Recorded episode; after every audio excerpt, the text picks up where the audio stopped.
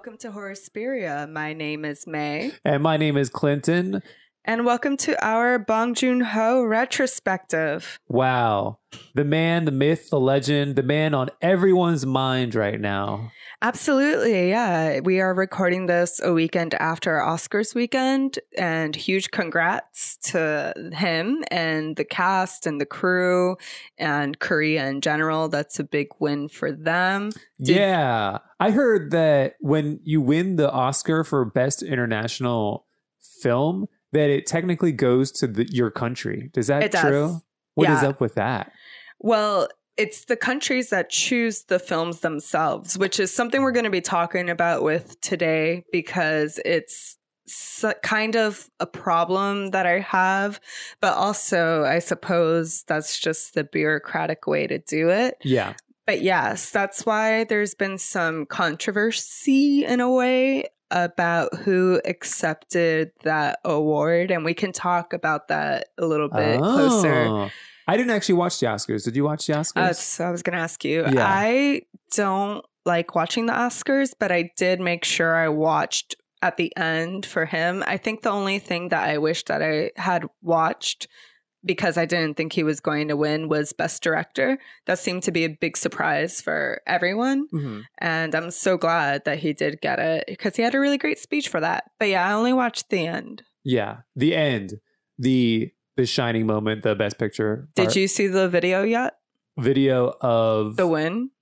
No. Oh, okay. I yeah. just saw the Twitter rundowns afterwards. I yeah, read I mean about that's it. more or less. Yeah, I followed the rest of the show on Twitter just because I don't really have the patience nor care Mhm. for, especially the Oscars. For the as, rigmarole or what? as Bong Joon Ho said, the Oscars are local as hell. Yeah, that was the So- best.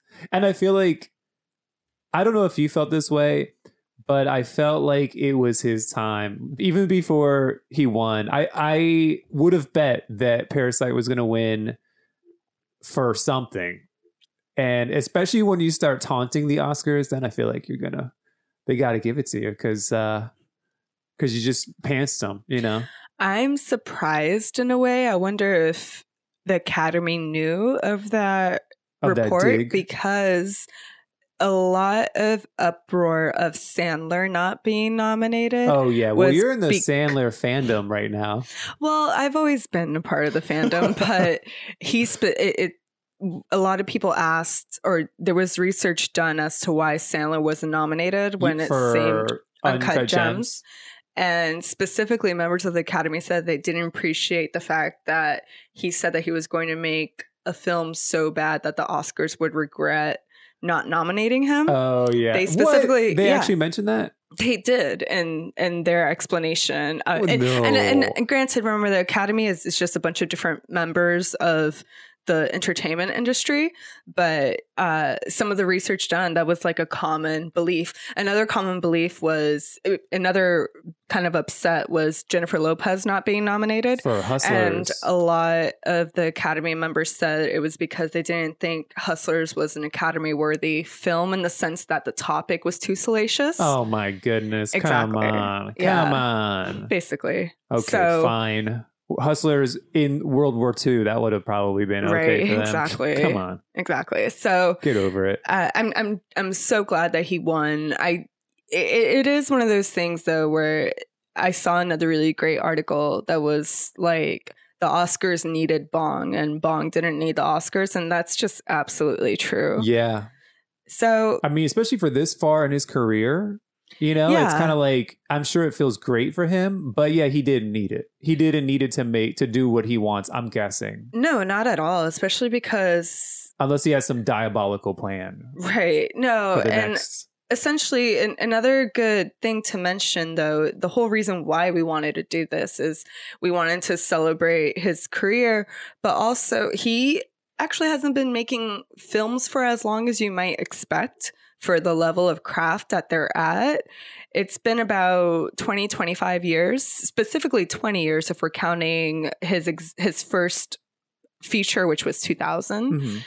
and it's it's definitely time but I think another thing about his success is it's also time for a lot of other filmmakers, especially international filmmakers that the Oscars ignore. And also, especially in my case, I've been following Bong's films since 2003, since Memories of a Murder. And he has always been one of my favorite filmmakers. And to see that being validated, especially the fact that he's a genre filmmaker and breaking that down, it's a large reason why I wanted to do this, but also discuss the uniqueness as to why it had to be Bong because I do think no other Korean director or in a, a lot of times no other international language director could have almost broken this glass ceiling and now that it's broken I wonder if it'll be a trend or if it was just kind of this anomaly in a so, way. and the glass ceiling is this was the first non-English film to win Best Picture, right? Right, exactly. Because when I heard it, I was like, wait, first, but then I was thinking like these other films won, but they were in English. That's the that's the part that is no film has one that wasn't American or British. Um, ninety nine percent. I'm not sure though, because wasn't there what about like the black and white movie The artist that was an American production. American production? Yeah. Did So- Roma not win for Best Picture? So that's where this question comes into mind, Okay. right? Because Roma was probably the one that was closest Uh-huh. to getting it because Roma was a Mexican film. It it had a very similar award success to Parasite actually. And so I actually thought that year that Roma was going to win. And who won that year? It was Green Book. That was was that the Green Book oh year? Oh God. I I'm think almost you might be positive. right. So that was last Yeah. year, right? yeah. Yeah. And a lot of people kind of thought it was impossible just for that reason alone. I myself, I thought Parasite was going to win just because it didn't really feel like any f- other American film that was released this year had a unite unified push and honestly no other American film released this year was as overall great even though my horse was uncut gems i knew that yeah. it, it was too weird to Was be it up there. though? I I didn't even see it, but Well, I- if you I- I haven't am seen it, then you don't have an opinion about I, I watched the trailer. Okay, I mean, it doesn't matter though. I would have given him Best Actor based on the trailer. I mean, even that alone, Uncut Gems like is Adam not the film that you think it is until you go watch Really? it. So Okay, I really don't want to hear any slander today. I'm not going to slander Uncut Gems. Um, I think it should have been nominated based on the trailer. so It doesn't.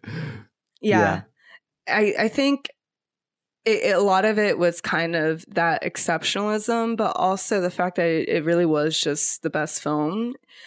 But I also think that a lot of things are very endemic to Bong's voice and the films that he takes on, and also the fact that he has kind of accrued some Hollywood goodwill.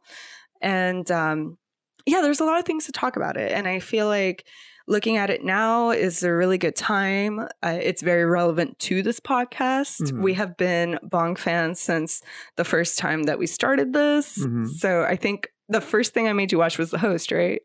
That was early, yeah. Yeah, early and that's crazy. stuff. What was that episode even? Monster movies or something? No, we never did monster movies. We did. I forgot why. we- Korean was it Korean? horror, maybe. I, it might have been because Yeah. Korean films, something that I've really got, and, and and it makes me happy that I've always been really consistent with this. But one thing that I've been really leaning into the last few months is just how formative Korean films have been for me, and how happy, even though Parasite wasn't my favorite film last year, how happy I am that he even just gets this for films that I think he probably should have won for before. Right. This was yeah. To me, this was like he was owed an Oscar Yeah. for all of the previous movies. Yeah, and the, but uh, on that same note, I feel like so many other filmmakers are also owed Oscars as a result, and so we'll get into that today. We'll also get into the man himself. Uh, and how did you enjoy watch? I saw. Yeah. I made you watch all of. I've seen them all now. So I've never watched one director's movies consecutively before like this. So many. And I don't know if all directors do this, but I noticed so many similarities between the movies. Oh yeah, I mean, I I challenge you now to maybe go do that with other directors, but I do think Bong, especially more than most filmmakers, especially American filmmakers, definitely has that voice that you can almost spot it immediately. I think Park Chan Wook is the other one that does it excellently, and he's the only one that I would put above Bong. Yeah. Um, Which is why when we meet Bong, Bong will like me more than you. oh yeah, because because yeah, and and Bong and Park are- are, best friends. Yeah, and okay. they have this running beef that they owe each other DVDs that the other one borrowed. Oh yes. Yeah. So, um, and that's actually who I'm kind of referencing whenever I talk about. I feel like other filmmakers deserve this more. I really think of Park Chan Wook Mhm. because he, I feel, made more of a mark.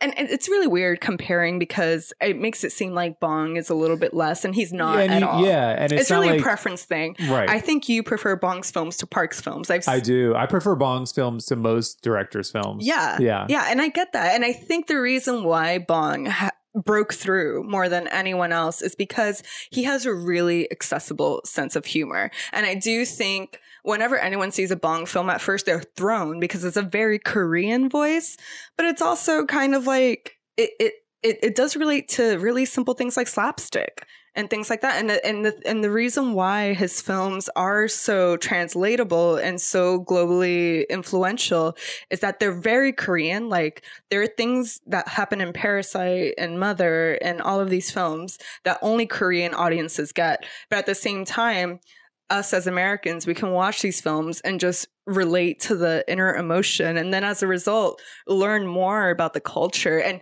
Bong is just a genius at doing that. And I think he will always have that above anyone else, especially Park Chan Wook, who I feel like makes weirder films than him, even though Bong's films are very weird.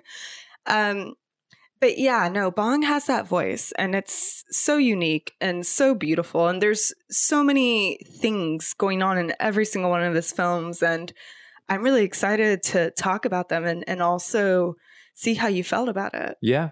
Where do we start? Where do we start, right? Um, so let's try and name the films chronologically. We have Barking Dogs Never Bite, Mhm. 2000. Yeah. Where he had the brilliant idea of making a movie where the protagonist is a guy who kills dogs. I know. That's actually the one that has always been the hardest for me to, and I would Yeah. only ever watch it once. Uh huh. But even, I'm glad that we, I'm one, I'm glad that we watched it. You but gotta two, watch it. You you can even see how that was like a springboard, but also it's also like his film that's unlike all of his other films. Yeah. And the cover, the box cover, I never saw the makes box it cover. look like a rom com. yeah, it does. So I was thinking, in a way, it almost oh is. man, all right, great. You know, let's watch something, you know, kind of Yeah. light, kind of his first outing. Yeah, And then this man straight up murders dogs. yeah, And yeah, Yeah. you don't you but uh, but also as a viewer, you you're watching something so unique right. because who would ever make a Right. movie about this person Yeah, and that somehow the story is interesting and that you'd want to follow it. yeah, and I mean, in and of And itself, it's not horror. It, it's not. It's a genre film. So one thing that I, I do want to mention before we go in depth to each one of his films is that Bong is very, very proud to be a genre filmmaker. What do you even- mean by the genre filmmaking? Because I always thought that meant like horror or sci-fi. it's horror, sci-fi, or thriller, and Okay. that's what every single one of his films that he's made has ever been. Uh huh. and he is a self-professed genre filmmaker like it's not something i mean it's something that critics and and academics have stuck on him for sure but after reading so many interviews with him over the last few weeks it is something that he himself has proclaimed as early as 2000 he even said that you know so he made memories of a murder in 2003 So okay. And then he made The Host in 2006. And so Memories of a Murder is definitely a crime thriller, but it was viewed as a big success because crime thrillers were kind of popular back then. Yeah, I feel like you could, it's kind of timeless. You could always do crime thriller, right? Yeah, you can. But the reason why I mention it is Memories of a Murder was his first hit. And so he kind of had these investors wanting to fund his next film, which would be The Host in 2006. And he very clearly said, I want to make a monster movie.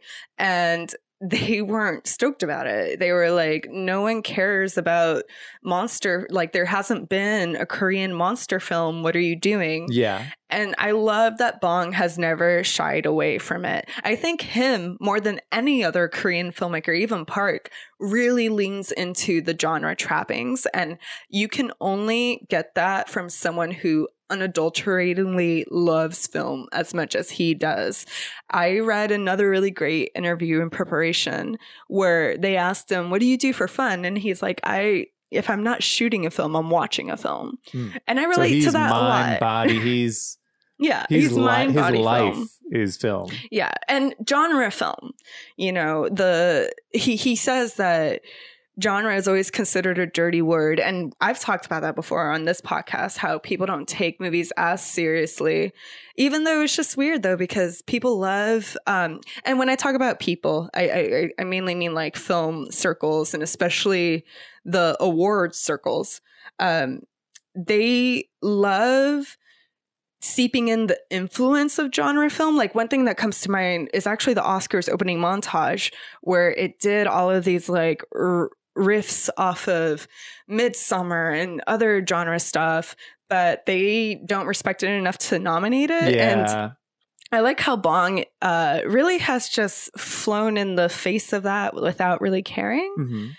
And you know it's just it's something that has evolved over all of his films and in some ways has become more refined and in some ways has become more accessible and in other ways has become very very korean like Yeah. he did those two american blockbusters that blockbusters you know Snowpiercer. yeah and then uh and, and then he did parasite you Well, know which was a ve- an Are you Okja including that too? and uh snowpiercer in yeah the blockbuster. and then he himself, the reason why he wanted to do Parasite is he said that he wanted to go back to the mid budget movie. He wanted to go back to Korea.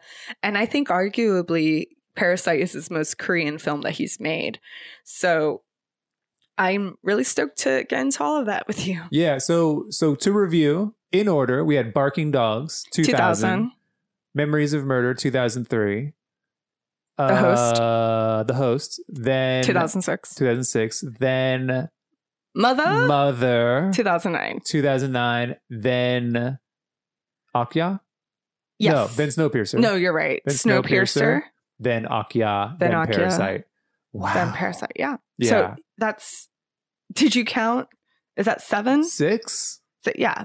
That's still pretty prolific, honestly. And they are spaced out, which makes me think Yeah. that he worked extra hard on them. no, and he writes all of them. Does he? I will say Park doesn't write all of his films. No. So, no, he works closely with the screenwriters. I think I picked my fave.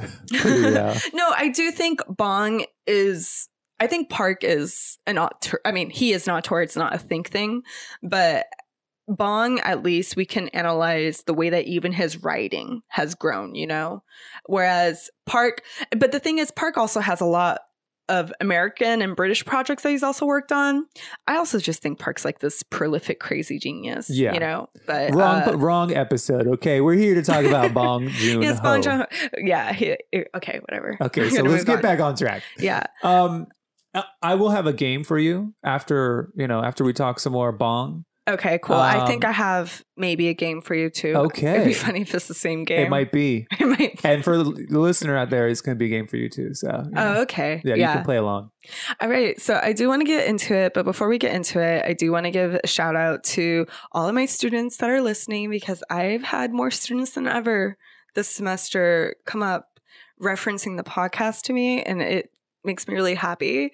Though it, it gets kind of weird sometimes. Like it did a vampire lecture a mm-hmm. couple weeks ago. And I always ask them, like, I always like starting off the class by naming films of the genre that we're looking at or the trope. And one of them raised their hands and was like, I'm going to name your favorite one. And it's Fright Night. And there was like wow, 10 seconds where I just stared at him, like, yeah, uh, yeah. and then I was know like, you're. oh, wait, you listen to my podcast. He's like, yeah, I love it. And I was like, oh. Thank you. Not creepy you. after all. Yeah, not creepy. No, definitely. Um, Get know as much about us as you possibly can. Locate us on Google Maps. Right. Just- And out. another thing I do want to give a shout out to is actually something that I've learned about more recently that hopefully Clinton and I will go to very soon. And that is Beyond Video Mhm. in Baltimore. So Clinton and I, uh, you know, we're always trying to find really cool things in the DMV area that is related to film, especially foreign film, genre film. And over the last couple of months, I've been getting more Twitter aware, I Mhm. guess Twitter awareness. and following people. And one of my great follows has been this amazing Twitter account called Eric Allen Hatch. He is Dan Deacon's pr- creative director, something like that, I think. But honestly, he he just has the best Twitter account where he just makes memes about highbrow genre films most of the time. Mhm. Okay. I just started Is that where all following your him. gemstone, uh, Literally, all my gems, Uncut Gems memes, memes. came from? Yeah, but he does, you know, parasites memes and and and you know, like following other meme accounts too. I, I actually love memes, Mhm. but most of the content I love is never memed. So the fact that Oh, there's so he like got, he this gotcha. hyper niche out here Yeah, making possession memes and Mhm, things like that. That's for you. It's Yeah. literally my That's thing. for you. Anyway, but uh, recently he has been promoting his video store that he co-owns up in Uh-huh. Baltimore. Which is a nonprofit. I It is a nonprofit. Yeah, it is run through all volunteers. All of their donations are uh, all of their donations are donated. Wow. It- it's incredible though. They it- he says and that they you have can like rent videos. yeah, Yeah. rent and you can buy as well. I think. Okay. Um, I mean, we we don't know. We haven't been there yet. I want to go very soon. Okay. Let's and do it. Field so trip. a shout out to. I mean, we don't know each other, but yeah. Now the creepiness is reversed. Now yeah, you're the now the creeper. creepiness is reversed. Hi. No. Uh, so definitely if you're in the DMV area, go check out Beyond Video because honestly, one of the only things I wish DC film culture would take more initiative with is building more of a, of a video film. Mhm. I I think I just repeated myself twice, but yeah. I think a place like Beyond Video is so great to have, especially in the age of streaming. I am pro streaming. I, I think streaming does a lot of great things. But for example, Memories of a Murder was actually very difficult. It is almost impossible to, To watch find. in the United States unless you know Yeah. a gal who knows yeah. a guy or gal. Exactly. And the whole reason is because of distribution rights. And now, after Parasite, Uh-huh. they're going to be re releasing it on Criterion, which is which a is big great. deal. Yeah, no, that's great. I don't great. know what it means, no, it's but a, from the tone of other people who are smarter than me, I can tell no, it's a, it's a big deal. It, it is a very big deal, but at the same time, as happy as I am for it, Mhm. I also feel like the streaming era is putting up unnecessary roadblocks to finding films, and i and I fi- get run into this problem with my own classes. For example. Even assigning them let the right one in. When I first did my syllabus just last month, I was able to find a free way for them. Uh-huh. And then when they were to watch it just last week, Mhm. that method had already changed because Yeah. the distribution uh, option expired and now is being Now sold gotta someone else. Somebody else. And and it's messed up. It's messed up because even it's for example with Memories of a Murder, you and I were ready to throw down twenty or thirty bucks on a copy of it, I was ready to throw down six dollars but I was for, re- for a 24 hour rental. I was happy That's to no, yeah, I was happy to buy a copy, but, But we couldn't right now I can't buy a copy. Yeah. right now no one can buy a What copy f- legally. What a failure of capitalism. No, I know. I mean, I mean, I know it's kind of a joke, but it's also just the truth. So, long story short, Beyond Video, you're doing an incredible thing. I am really stoked to go check out the we selection check it out. and um, maybe even do a special pod about it because Hmm. I think there's so many there's so many opportunities to make DC more of a film society than it is right now. And Mhm. there are places doing the Lord's work like Avalon and Suns Cinema. That's great. But it shouldn't just be restricted to that. Mhm. And um, you actually have a theater near your place. uh, Cinema Arts. Yeah, which I think is the worst name, but they It's have cute. they're showing Parasite and they have it up on the what do you call the thing up in the front? Do they? And but it says Parasite rated PG. I don't think that's. I don't think I actually don't even know what parasite. This is also MPAA is just like so irrelevant now. Um, that's so funny though. Yeah. I wonder if that is true. That can't. I be mean, true. I, I almost took a picture of it, but I was too busy trying to dodge in and out of cars and get into a parking spot. yeah. No, I mean, I'm not about to say DC It's lacks culture. It doesn't. It, it's not that case. But especially, you know, I have tried to get in contact with the embassies out here, Mhm. and you are my witness. They don't really. Every single time I tell them about, hey, it would be a great idea to have like a genre night. You Yeah. know, I have a list of films. They're like, hmm, are you the filmmaker of these films though, or things like that? And Oh, it's just like.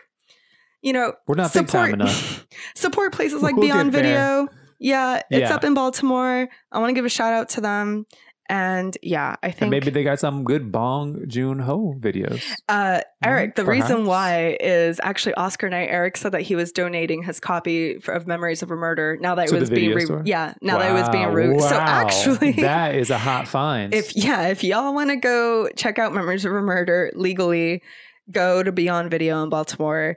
It is incredible, and the outside is beautiful. It's a Twin Peaks yeah, spiral color, Yeah. so really stoked to check it out. I've got a quick question for you. Okay. Can you name three movies from Bong Joon Ho? Three movies that had chemical sprays in them. Yeah. It's so funny that you mentioned this though, because I actually saw Thirst last night and there was a chemical spray in that. Mm, Um that doesn't count. It obviously it's a different filmmaker. Um it's the host. Uh huh. Oh man, this is the worst part to have like silence, right? The um this is all fun and Memories games. of a Murder, I think. And oh, Snowpier- Snowpiercer for sure. I'm sorry, no, I revise. The host, Okja Memory. No, the host, Okja Snowpiercer. when is there a chemical spray in Okja? I thought they drugged Okja, but I could be. I've only so Okja is actually one of my favorites, but the trauma of seeing, Oh, really? Let me give you my three. Host, yeah. Parasite. Where's Because remember, chemicals? they're in the basement, and there's like this chemical, and their basement like fills with the gas.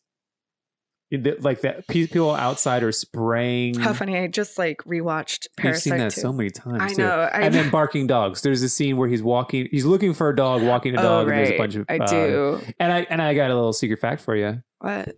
Bong in college was into protest movements, I Yeah. think, and he was sprayed with tear gas. Oh wow! That's what it says on the wiki. I actually have a fun fact about barking dogs too. His dad hates it because his dad is a professor, and he thought that it was one of the worst depictions of professors. in the Oh my god, that's funny. yeah. Um, but we'll save those fun facts. I think Well, I got first. more. I got time. I- I'm stoked. All right. First, I have edited together this little kind of conglomeration of stu- of Bong's movies, and then we'll just get right into it. 저 슈퍼를 다시 갔다 오라고. 그럼 내가 가리? 얼마 전에도 어떤 아저씨가 여기서 이 구멍 속 들여다보고 있었는데.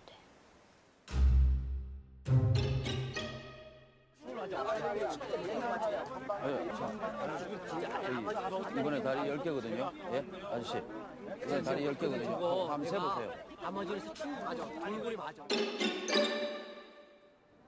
엄마 그리고 이것도 뭐? 줄 거 있어 뭔데?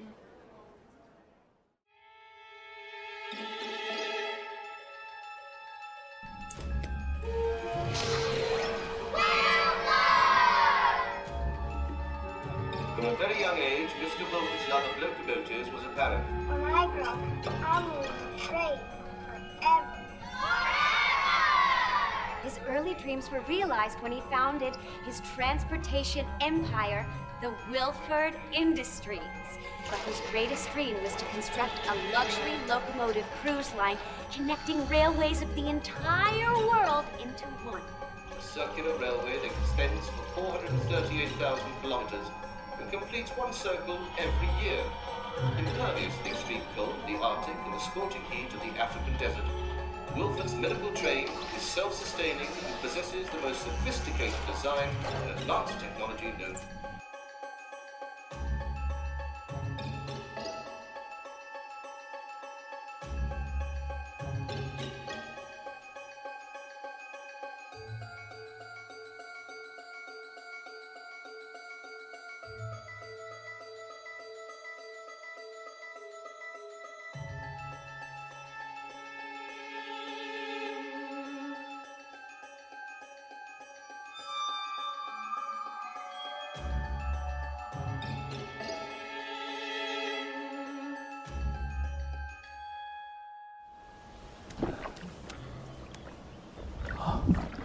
She is truly exceptional. All right. So let's just start from the beginning. We have Barking Dogs Never Bite and Memories of a Murder and The Host. Those are his The first three first films. Three. Yeah. Yeah. Which was your favorite of those three? Well, the host. Spoiler alert: the host is my favorite of all. The Host is my favorite of all All of them right. too. Yeah. Yeah, for sure. Um yeah, okay. I'm Okay. surprised only because if you all remember, if you're a Horosperia fan, Clinton's favorite type of films are whodunits. The horror whodunit. And I don't think there is a better whodunit than Memories of a Murder. Okay, now we're. I think it's to- Memories of Murder, not Memories Memories of of, a Murder. I'm Yeah. sorry. Is this is? Are we just going all in on spoilers? How are we doing? On Yeah, no. I'm. If you're watching this, you. Sh- I always tell my students spoilers shouldn't ruin a movie experience Okay. for you. I, I feel yes. All right, just, so let's just do it. So, Memories of Murder. I knew before I watched it that it was based on a serial killer in South Korea. So I knew it was based on a real thing. Did you know it was unsolved?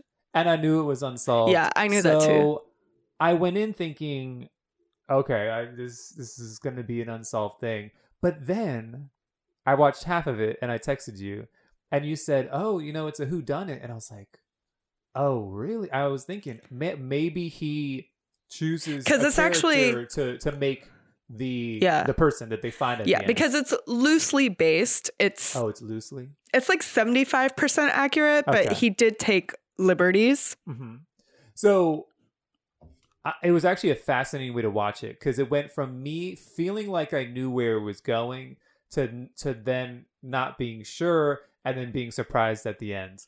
And yeah, I so That I think I actually think Memories of Murder though has my favorite final shot of all of his films. Do you Can remember the final me- shot? Well, I remember thinking that, that a shot before that shot I really liked when he's got the guy in handcuffs and he's Oh, I, away. that's a different scene entirely. Right, right. And yeah. Actually kind of wanted that to be the last shot. yeah. But then what was the last shot? The last shot was, after, I think it was 10 or 5 years later. Song Kang Oh, Ho's yes. character goes back to the very, very first murder scene. Mhm. And so, one, a beautiful uh, example of parallelism in Bong Joon Ho's movies, which he does a lot. But the very, very, very final shot, uh, like a little girl comes up and says, Yeah, there was this guy that came by a couple months ago and he was looking at that spot like you. And I asked him, Why was he looking? And he's like, oh, I'm just remembering something that I did here once really fondly. And then the shot is Song Kang Ho reacts to her, then I think looks back into the tunnel, Mhm. then looks directly into the camera. Uh-huh. And that's how the movie ends with and, and he's him like, kind of breaking he's the like, fourth "Can wall. you describe them? And she was like, he was like really normal- regular. He yeah. was ordinary. And that, yeah, that was very that was good way to- stunning. I think that a couple things. The the fact that he based a movie on a serial killer who was at the time unsolved, it was a it was still funny, but it wasn't Yeah. disrespectful, I didn't think. No, not at all. There were certain scenes I didn't think needed to happen, but really? well, just like yeah, some graphic stuff that Really? I'm happen. surprised. I didn't think it was that bad. Uh, well, a couple scenes, but um, but the fact that he could have humor and be respectful and not elevate the murderer as some sort of evil genius. No, it I don't think anyone else has has been able to do that. No, honest. So I, I think the one we're we're to talk about the host because the host is obviously you know up there, but doing this and doing the research behind this, I think Memories of Murder is the one that I had the most fun, if I could Yeah. describe it as such. Just watching it and, and seeping into it for a couple of reasons. One, I want to remind people that Zodiac was made four years after this movie. And after I watched Memories of Murder, I was like, did David Fincher write Bong a thank you note? Really? Because Yeah. it felt like the and I love Zodiac. Zodiac Zodiac is actually my favorite Fincher film. Uh huh. And it just felt kind of weird watching Memories of Murder, knowing that Zodiac was a couple years after. Mm-hmm. they, they they both parallel each other a lot, but Memories of Murder is ten times better Yeah. than almost any other unsolved kind of weirdish film because it really is about everything but the murder. And another thing that actually surprised me is, you know, I'm a Song Kang Ho stan. I am Who's a that? stan. Song Kang Ho is uh, the actor that Bong uses. I mean, he's Oh, the- hyper yes. famous. Yeah. Now he so he's like the He's he's the like poster guy for Parasite, yeah, right? yeah, but I mean, Song Kang Ho, it's not just Bong, you know, he's in a bunch of really famous Korean films. He's one of the national icons. But a lot of that was because he started off his career working with these cult filmmakers like Park Chan Wook and Bong Joon Ho to really dig into these meaty roles. And mm. again, in Memories of Murder, he is yet another character that is completely different to most other archetypes that we've seen him in. But so walking into that, I knew that I was looking forward to that performance, but he actually wasn't my favorite performance in this film. My Was favorite, the- yeah. the Seoul cop. Yeah. Oh, He's more likable too because he's got a little bit more. I wouldn't even say more likable because I think Song is funnier in it. Yeah. And and But he did. But Song is playing a dummy. You know. Yeah. Like, I, I, you're not when the when the Seoul cop comes. I think his name is So. detective, You're like, oh yeah, thank goodness there's a No, I serious mean- person on the on the. but the so case. acted that role. And I immediately checked to see if I had seen him in anything else, and I haven't seen any of his other films. And it seems like such a that actor just slayed that. I actually the the scene that we're talking about where they have the guy that they thought was the guy, and Uh-huh. it's not Yeah. the guy. That whole Which is part, also a lot of the movie. But Yeah. the one at the end, the the, very the last very one. end, yeah, the second to last scene, the one they were Yeah. talking about. I started crying for so because so so badly Yeah. wanted him there, and um, memories, man, it was one that just, as you said, we knew every beat of that film. We knew that everything was going to be a false start. We Mhm. knew that they weren't going to find him. And even knowing all of that, just watching that film was so impactful and so, in a weird way, beautiful. It was. It I was a sad film. Yeah, I never really related to. Oh, usually in a who done it, the detective gets it at, at the end.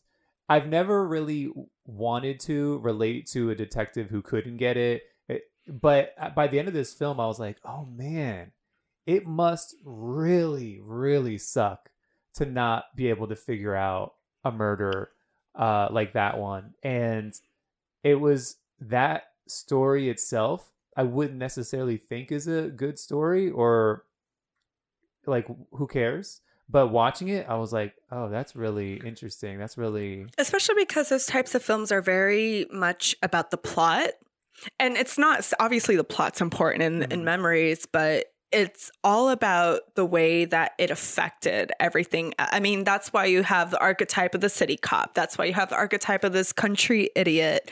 And and then uh, I think Kong Wu is his detective, which who is arguably stupider than oh Song. the guy who's super violent yeah, the dude that gets the, his leg amputated. yes Yeah, he was arguably even stupider. oh he was yeah yeah, and one thing i've found well uh, which isn't like a novel observation but that bong loves a stupid character oh yeah. I mean, mul- you- some, most of the time multiple stupid characters and i, I, think, almost feel like, and I mean this in a respectful Yeah. way. It's almost like a self insert because he's obviously not Yeah, an idiot, yeah but it's clear that he loves. He has like such a fondness for it, and you have to wonder, dude, is it you or is it is it your like your brother? and and he handles it so sincerely, which is So why I- earnestly. yeah, it reminds well, it reminds me a little bit, and this is not a dig, but of like Dumb and Dumber. No, I it's love not- Dumb and Dumber. yeah, Um, but it but there was like a sincerity there, and similarly in Dumb and Dumber, those guys are coming from like poverty, yeah, and all of Bong's or most of Bong's characters, yeah, absolutely. come from that Yeah, same he's either low- definitely- lower middle class or poor or Yeah, and, and, and yet they're not idiots completely. They have more No. sides to them. Yeah. No, oftentimes they have more of a moral ground. I actually, weirdly, if I have to like compare all of Song's roles in Bong's movies, I think probably Memories is his least likable role per se, and Uh-huh. and that's just you know a bit like and that's split. not even that much. Yeah. Exactly, Yeah. exactly. But even then, you still feel all of the emotional range of that character, and Yeah. and that, and that's something that I think of these uh, early films. Memories was the one that would have been trickiest to get.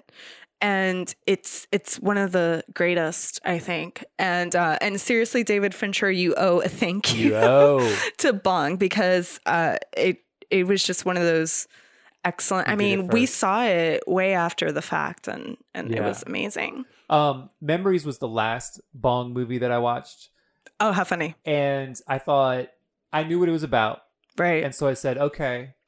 This must be the movie where there's no dumb characters. This must be the movie where he's taking it serious. Well, you know, just for but then I read the wiki and I was like, "Oh my god, another one!" But and yet he Yeah. does it. He pulls it off. No, yeah. Um, and for context, this was Bong's first hit. So, Barking Dogs was made with the help of the South Korean uh, Film Society, but it wasn't like this runaway hit. Bae Donna, no, is it Donna? That sounds right. yes, Donna, who is the female lead in uh, Barking Dogs Never Bite, would later go on to be the sister in The Host. But otherwise, all of those actors like they, they they weren't hyper famous like even song by the time memories had come out was starting to get more recognition and and and and memories was definitely a bigger budget and a much larger scope Uh-huh. and story. I mean, it was a national, you know, it was Korea's Zodiac killer. Everyone knew about it. Um, and it was a really big hit for him. Mhm. And so, before we kind of transition into what memories being a hit meant for Bong, let's talk just a little bit about Barking Dogs. Yes. So tell me, what did you, so especially in the context, you know, this is a debut film. Mhm. Like, what did you think? I think it's really ballsy to, like I said before, make your first movie, your breakout movie. You're coming. Here I am. Here's what I can do about a guy who kills a dog, and then ki- will he kill other dogs? And he's really not likable in really obvious ways. Did Yeah, you it, was a think he was likable by the end? It's a huge flex for a director to to do that. Yeah. Um, Did you like it? I did, but you know, it's funny. I have one, I think have one a- question about the ending. I don't know if sh- if the woman knows. I read the wiki and they say the woman knows that he killed her dog, Right. and she like accepts it. But when I watched it, I wasn't clear about that. yeah, I thought it was more ambiguous, and I actually like it more ambiguous. I think so too. It's a little easier for me to swallow. Yeah. Um, but as it's funny, I watched this and I forgot it pretty quickly afterwards. Yeah, I actually have a very similar experience. I think that it's and and I actually think a lot of people feel this way about that film because even in a lot of these retrospectives I've been reading lately, it's never talked about in depth. Whereas literally every single one of his films from memory to mother and, and i think mother is probably the only other one that i think is not as successful as all the rest of them.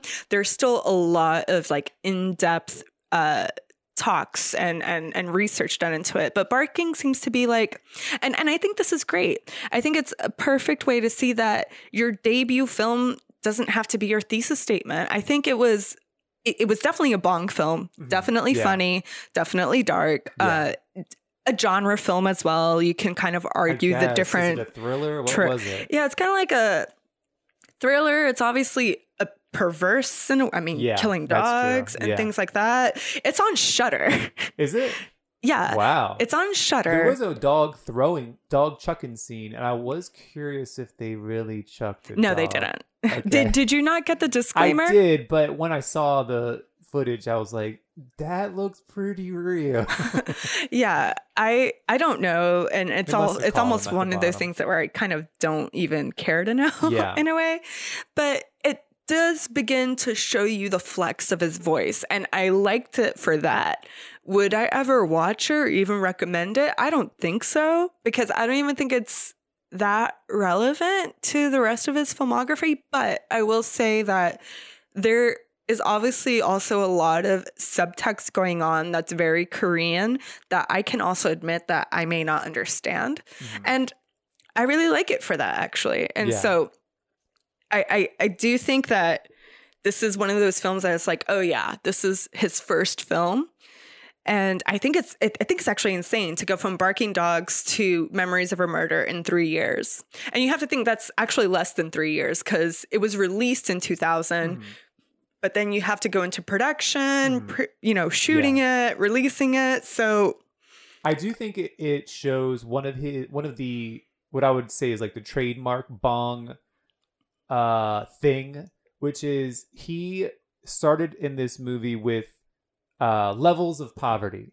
So in most other films, it's like you have a poor person and a rich person.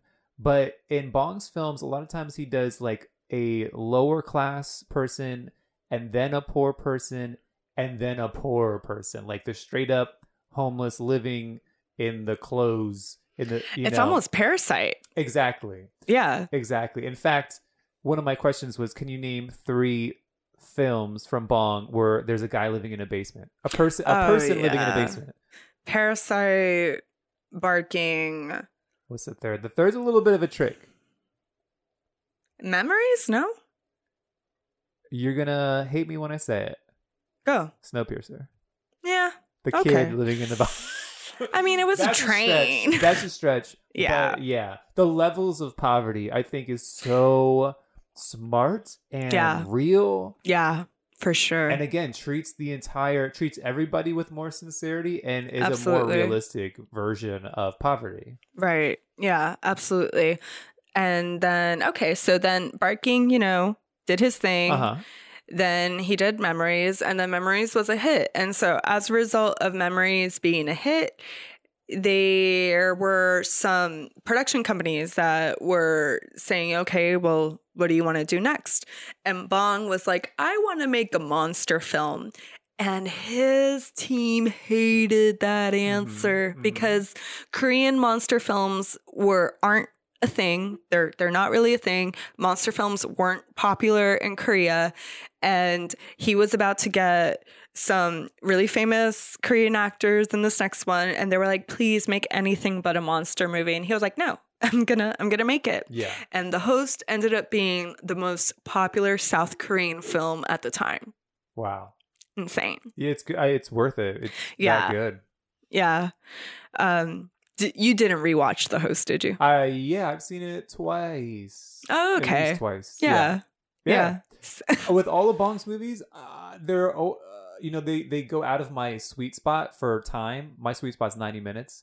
Most of his are Oh, over two hours, just a Oh, bit yeah, over two hours. For sure. So the host is one of those where there's just a little too much in it for me, but I like everything that's in it. Yeah. And it's one of Why is it movies. you're especially seeing all of these and still thinking The Host is well, question, do you think The Host is his best film? Uh, you know that's too subjective, I guess, for me. I, I don't know. Yeah, Do you think Probably it's not. it's just your favorite because it was the first you watch of his? that could also be. Yeah, It- it, it is the first I watched of his too. it made me think a little bit, and this is not a dig, but it made me think a little bit of like Wes Anderson, where the first Wes Anderson movie I saw, I was Are you a Wes Anderson fan? no, but the first one I saw was I mean, the only one of his and I like is the Royal Tenenbaums. Oh, really? See, I saw Rushmore first. I've never seen that Rushmore. Was my, I was like, who is this guy? I cannot wait to see what he does. And then he did the same thing. And then he did the same thing. And he did the same thing. So Bong does isn't quite. He's still exciting to watch. I think. I don't really. I don't, think find Wes any of his movies are samey though. Well, they kind of got a lot. They have so many of the same elements. They have the same themes, but Yeah. you they're not even storyboarded the same way. Whereas Wes Anderson films, I, I swear the dude storyboard he just recycles storyboards. Yeah. And yeah. But I don't know. Maybe Host is my favorite because I saw it first. But it's also maybe the silliest.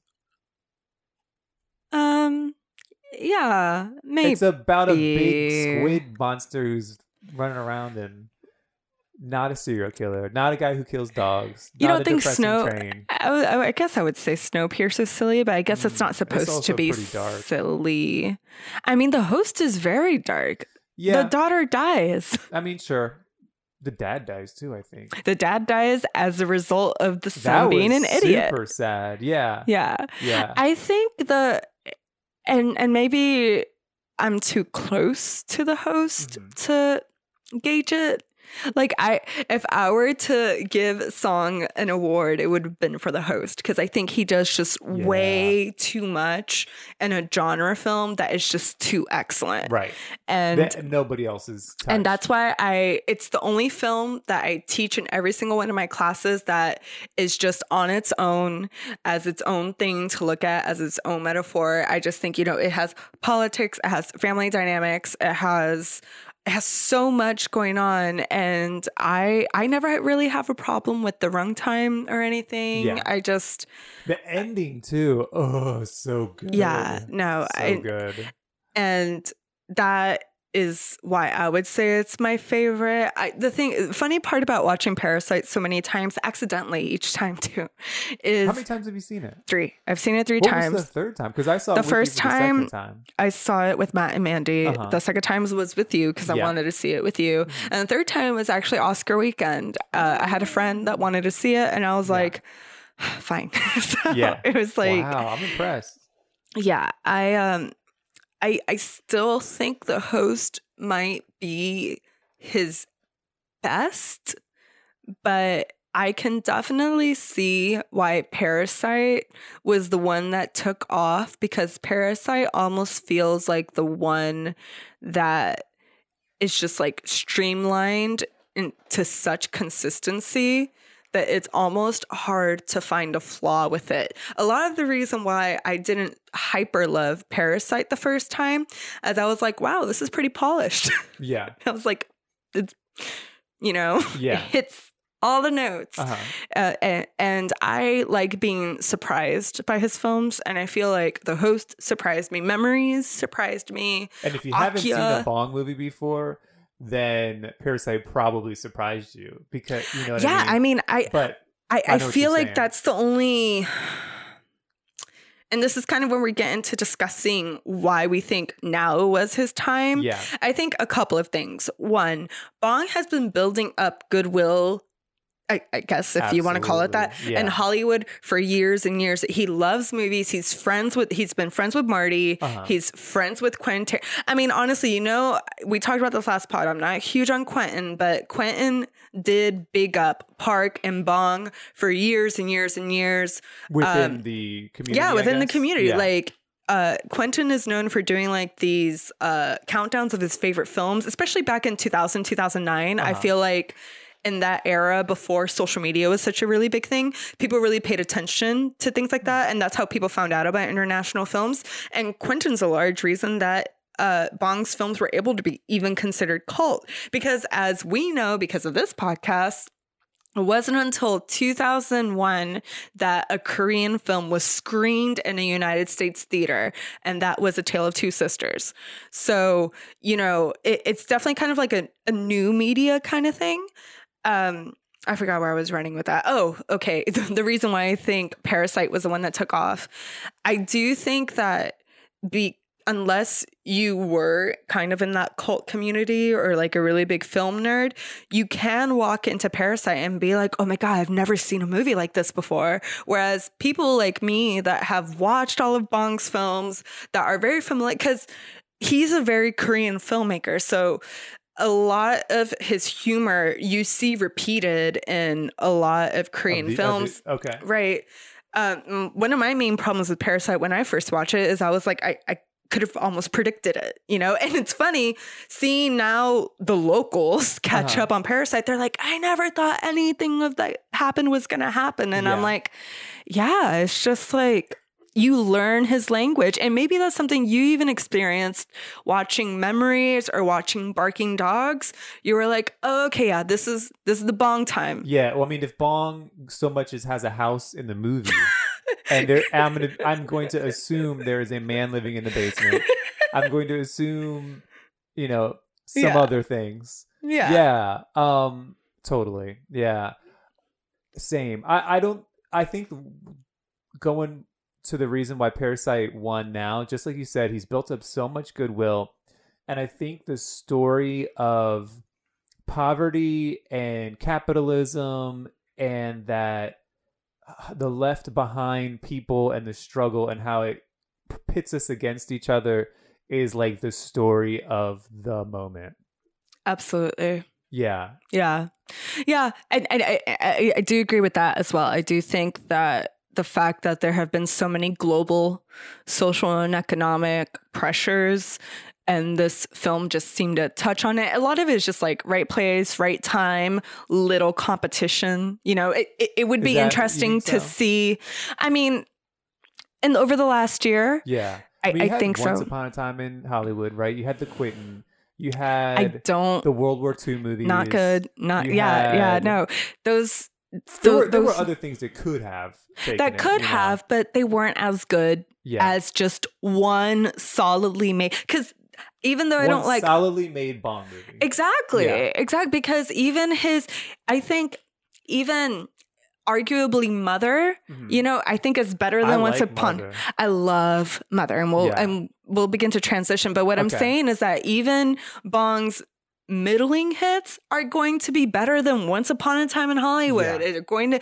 And, and I want to say I know 1917 is obviously a technical marvel, Mhm. They but did it in one shot. technical technical marvel does not mean you make a good movie Okay. and and, Yeah. and and i feel like obviously it's something that hollywood is obsessed with they love you know the bells and whistles they love stories about themselves yes. but making a film with the subtext and finesse that people like Bong Joon Bong Joon Ho, Park Chan Wook, um, even you know looking outside of Korea, Celine Sciamma with uh, Portrait of a Lady on Fire that was released this weekend. That also a lot of people felt like got snubbed. Even if we're looking at American films, Uncut Gems, Hustlers, you know, uh, The Farewell, you know, these were films that were made very well with a lot of subtext, but didn't really seem to take off.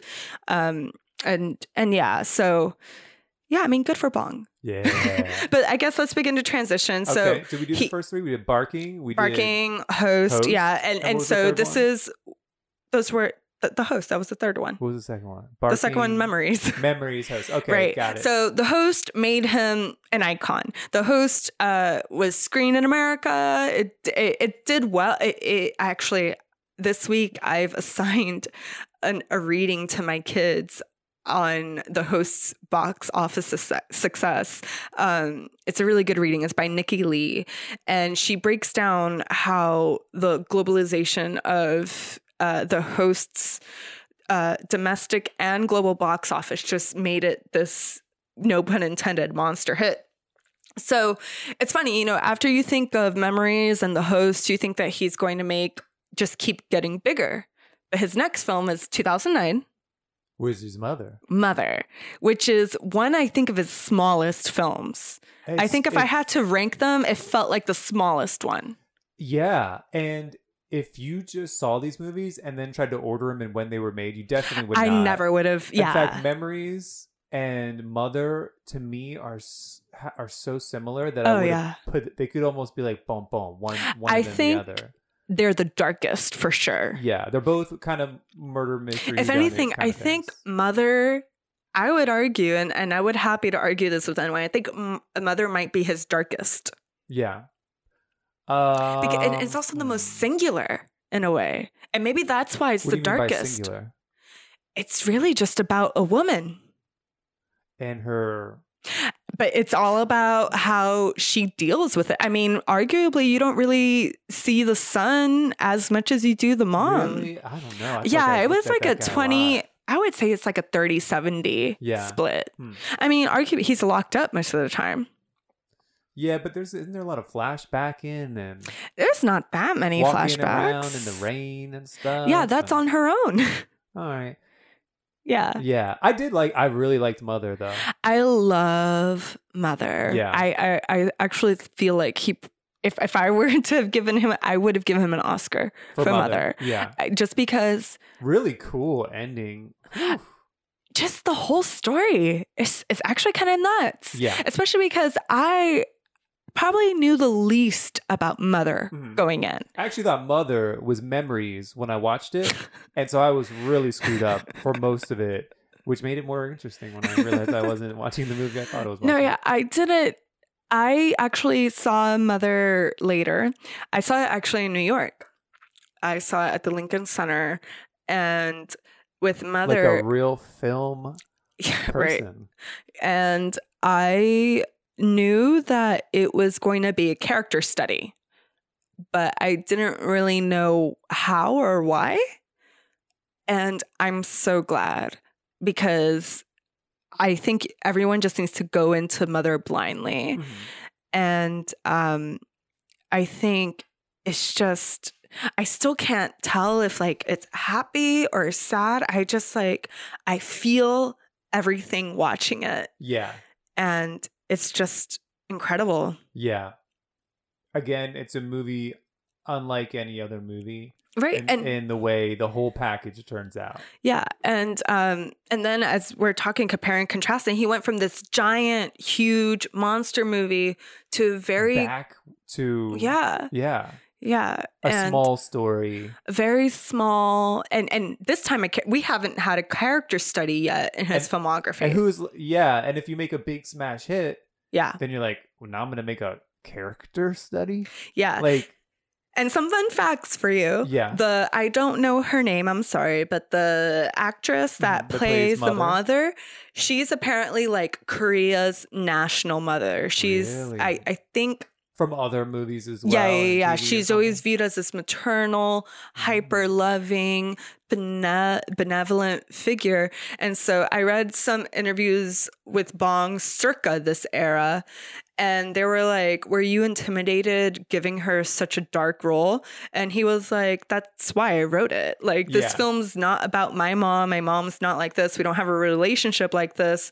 I wanted to really explore the archetype of that actress's persona to this story about a mother and her son. And my God, I mean, me not even knowing who this actress was, you could, it was played so well and so many different layers, right? Yeah, You always expect a moral parable out of films in a way, especially Western films. Mhm. And in in Mother, there is no moral parable, I feel. I think I think you could make one, you know, but you kind of have to make it. To me, what it what I find so fascinating is this idea that, as in this case, as a mother, you can so sincerely, authentically try to protect and try to defend this person that you love, and you are taking all these actions for them, and which are all morally righteous, and still find yourself on the wrong side that to Absolutely. me was is something that you don't hear a And actually, but it's funny when you watch that film, you're not too sure. You do spend You're most of the film. sure. Yeah, you're Yeah. never sure. In fact, you're kind of sure that you know who it is or that it's not right. what it is, is exactly. what it is exactly. but the thing is, you experience it with her. You do. And once things begin to fall apart, you realize, oh right, it's it's never about the mur- it, it's another murder. It, it's never about the murder. It's all about what's going to happen to her. What's going to happen to her with all of these cuz it's nuggets of information that she gets. It kind of does start off as a whodunit, you know, where it's Yeah. like, oh, she needs to go track these. But then I think about some even a and- third or a halfway in, I think probably the scene for me where I realized things were going to pivot Uh-huh. in intention was when she gets the lawyer to visit her son. And like her son has like a breakdown or whatever. I mean, her son's like m- has many breakdowns throughout Mm-hmm. Yeah. the film. Her son now, did the son bother you at all as far as being unrealistically? I have fun fact for that. okay. So now I was gonna say unrealistically kind of mentally challenged. so I Like to the point of being stupid. I love that you have this question because I actually kind of have a justification in a way. So Korea's national mother, right? Uh-huh. The son is apparently like this Korean heartthrob No that's way. known. Yeah, yeah, yeah, yeah. yeah. And Bong didn't want to cast him yeah. because he was like, I knew what his public persona was. I didn't think he was right for the character uh-huh. but my producer was really pushing me into it and so we met in a very casual setting we we were just having drinks and just talking to this person for the first 5 minutes i realized oh wait this is my character wow. so that's kind he- of a almost a awesome- diss right? yeah. so he actually he modified the character to fit more into the actor's Huh. natural persona, Hmm. which apparently isn't the same as his public persona. But and this is Mm-hmm. Oh something my that I'm finding Bong loves to do. Bong loves to be like, hey, I'm gonna show you who this person really is. Yeah. So I think maybe the awkwardness that you feel is that that actor's not a good actor. Okay. That's a yeah. Apparently, uh, Asian uh, audiences Uh-huh. Really thought that the actor didn't do well. Whereas Bong Oh. says that he loves that performance because he felt like the actor wasn't acting. Oh man, I love it. Yeah. Yeah, it is. A, it comes across as a little Forrest Gumpy, and yet I still liked it. I mean, you never, I It never works. doubt, I never doubt the sequence of actions and, Yeah. and the surprise that we Yeah. get at the end. We, Yeah. we know what happened. And I thought that perhaps it wouldn't be believable, but oh my God, it's totally, belie- and Totally it's believable. believable because you get Well, nuggets of yeah. information Yes. throughout because we know that it happened because there was a trigger and the Yeah, trigger okay. had been woven in since the beginning Yeah. and that is again kind of another very uh bongy thing where there's like this kind of innocuous thing that that happens throughout the film that you're like oh right they like twizzlers okay who cares Yeah. and then in the final like five minutes you realize they get strangled with a twizzler or Uh-huh. something Yeah. Yeah. um right it's just it's Yeah, magnificent And the way he ends these movies, I am really good at getting angry at movies. right If they at whodunits, especially if it's somebody that it just is like I feel cheated as the audience. right But Bong ma- manages to do these twists, and I don't feel cheated at the end. I, f- I Absolutely. feel like I've been given a better experience than if he just was clever, which I guess is a lot of whodunits. It's just like an exercise in cleverness. Right, absolutely, for Yeah. sure. And so that was Mother, which yeah, I I think so. One the next faves. three, the next three is 2009 Mother, Mhm. 2013 uh Snowpiercer, and then 2016 Okja. Can we get the year on Okja? Okja. Okay. That sounds right. I'll check it out. So while he's checking, um, it's still important to recognize that because 2009, he kind of goes back to a small film and we, and Mother did well, but it wasn't like the smash hit that I think. Well, I'm not even sure if Bong really intended it to be a smash hit. He shouldn't have. Yeah, I mean, I don't think anyone did, but it's interesting that right after Mother, maybe we might have expected him to go back to making smaller films. But then this is where he has his first official flirtation with America. He gets two multi million dollar films back to back. He gets Snowpiercer and Okja. Both uh, Snowpiercer is actually made with the Weinstein Company. Uh, so technically, actually, an American production with South Korean uh, financiers as well. And then Okja, Okja, which was also oh 2017. Thank you. according to Google. I, I think that's true because it came out after after came out after Rogue One. Oh my god! That's nerd how I remember. alert! Nerd alert! Uh, Get off this horror podcast, you nerd. Right. um, so yeah, just so Snowpiercer. Snowpiercer actually was the first Bong movie you saw, wasn't it? Oh, you're right. Caught me in another lie. it's okay though because yeah, that's probably most Americans. most first. yeah because who stars in it Yeah. Uh, exactly? oh, Chris I mean, a lot Chris of Evans. people. I mean, we have Tilda Swinton. Tilda Swinton. We have. Chris Evans. Who's great. Tilda Swinton Yeah. fits. But you Yeah. know who else likes Tilda Swinton? Wes Anderson. You know, it's really funny. I we're I I don't let me derail this too okay, much. so- okay. So five minutes most on this Okay. topic. I started watching What We Do in the Shadows series, or actually, I already Uh-huh. finished it. Okay. It's fucking great. Yeah. I was so shocked because Mm-hmm. I'm never really a fan of when things are expanded. And we're gonna rant about the Snowpiercer series and the Parasite series today. But I'm just I'm I'm not really a fan. Like Uh-huh. I, I don't feel like there's really feel like it needed to be a TV show. Well, in general, I'm never really a huge fan when there's like this hit movie, Yeah. and then they're like, "I know what'll make sense. We're A gonna make a TV TV show. series." Yeah. Like, Yeah. it didn't work for Snowpiercer. Did they make a TV series? of They fucking did, and they canceled it after like I think three episodes. Huh. They're Yeah. just like more wacky times on It was just like, why? Yeah. like, why? Yeah, no one was like, I want to spend more time on that train. Except I think it was ABC or no, I'm sorry, it was NBC. I remember Wow. Daveed Diggs starred in it, which Daveed was okay. uh, Lafayette from Hamilton. Ooh, who- oh, I thought you were gonna say True Blood. Sorry. No, I love him. Oh, Uh, Daveed, oh, sorry. Sorry to scream in the microphone. Daveed Diggs. I also love him. yeah, He was in love Blind, his music. Blind Spotting, which is one of my favorite movies of all time. Absolutely, blind spotting. Um, he wrote, he did a really great album last year, actually based on Really? Ganja and Hess.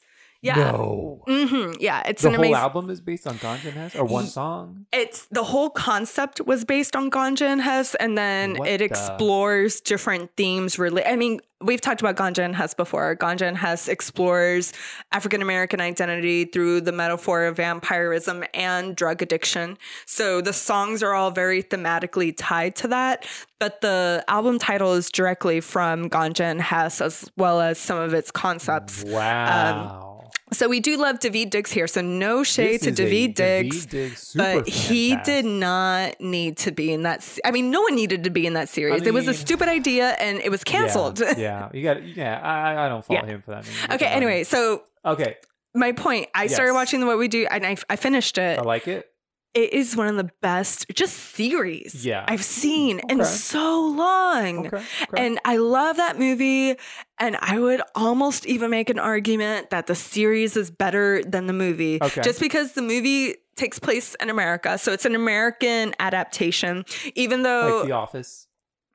yeah, but I will say the difference here is that Taika and Jermaine, who wrote the original, uh, did write and direct uh, most of the stuff in the in the new one? series. Yeah. Yeah, Uh, so it's a bit more involved than just say you know an adaptation per se, but it's set in America because the original was set in Australia and followed those Australian vampires. It's the same kind of format, but it's just set in America, set in Staten Island. Um, first off, hyper diverse cast. It stars an Iranian, Kayvan Novak, who's actually one of my favorite uh, British actors. He is he was in Four Lions, which was amazing, and um, it has quite a few American like improv people, not names that I would know off the top of my head, but um anyway, it, it was just laugh out loud perfect. Wow. So I Showtime, Stars, Hulu FX. Hulu. So you can watch Hulu it for uh, if you if you have Hulu, you don't it's up there. 10 episodes, so I caught it up in 2 days and I'm so glad I did. It was one of the best. All Um, right, now okay. let's Steering back. kick that shit out of here because it's bong time. it, it just made me remind me because uh the Snowpiercer series. Yeah. Yeah. So Snowpiercer. which failed. Yeah, Snowpiercer. yeah. Um I've seen it twice. You've I thought it was a good ride. Yeah, I thought it was a good ride. Man, you knew that you liked the Before bong, Bong, before, before I knew what I was watching, I thought this is kind of cool. it was. I I I almost want to say no. I'm sorry. This is not.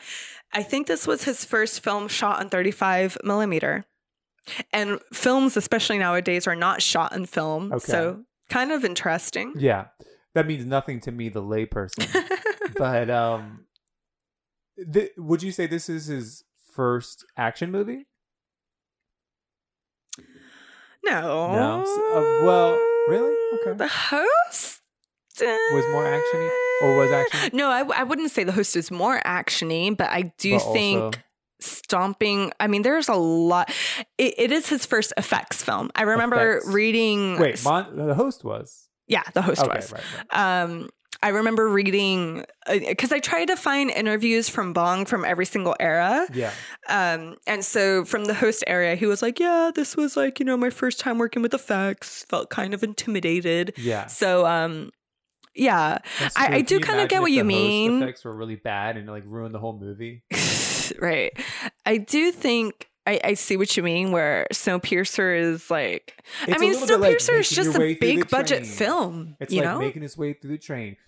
Pow, pow, pow, pow, yeah, pow. Chris yeah, Evans. yeah. Uh, a bunch of stuff happens. I Song. Kang Ho's in this.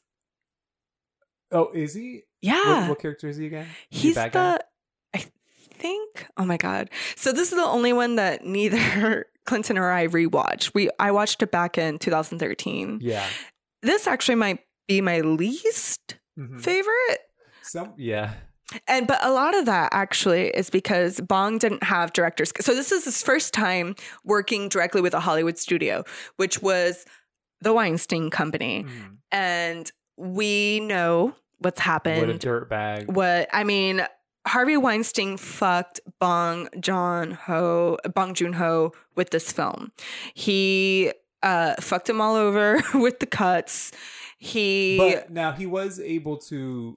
keep some stuff. Is the Snowpiercer that we saw true to Bong's vision?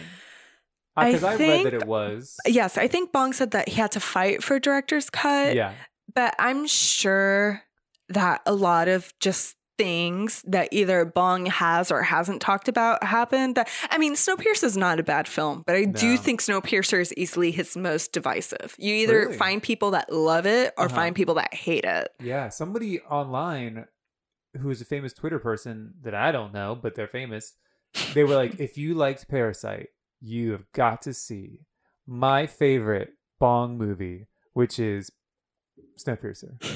I And do thought, think it's uh, weird Wow, if I'm, I'm like, I always want to know why. Like, Yeah. why is it like I don't know. I think if you're into super, if superhero is your genre, eh, sure. Chris Evans is in it. yeah, he eats a baby. Yeah, Yeah, that's. yeah. Uh, I just think it's based on a comic book, right?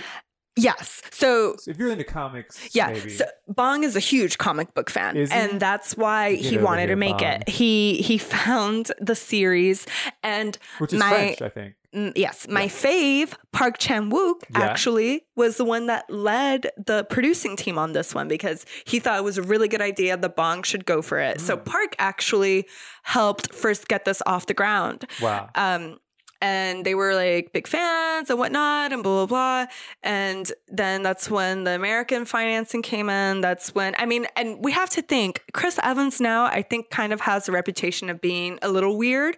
But back in 2012, 2013, he was still like Captain America, Captain Yeah. America. Everything he's done as Captain America has surprised me, as far as his personal life, political life, and Um, well, except for currently, which is a little strange. But yeah, he's kind of a dick. But um I mean, eh.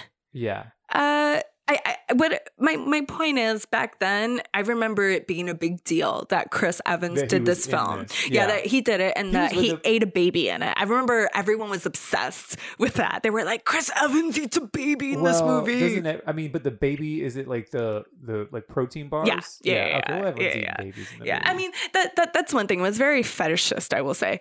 I remember when this film came out, I was super excited that he was beginning to transition into English films. This actually came out towards the tail end of my undergrad. Uh-huh. So this is when I was studying film and when I was in film school myself, I was really obsessed with you know, big upping these Korean directors. So when Snowpiercer came out and I didn't absolutely like was obsessed with it, I was kind of disappointed. I was like, man, maybe maybe Korean directors shouldn't direct outside of their language. You know, maybe it was. I know, I know. It, it felt, it felt, and and I and I'm admitting that because Yeah. like it, it, it was an ignorant and dumb kind of assumption, Yeah. you know. Um, But you know, yeah, yeah, uh, but I, I I still do think that there's a lot of awkwardness that is present in this film, and a lot of that is because I felt like it was a bit out of his control. And this is stuff that he has actually mentioned recently yeah, because his now we're kind of transitioning into his last three films. His last three films are Snowpiercer, Okja, and Parasite.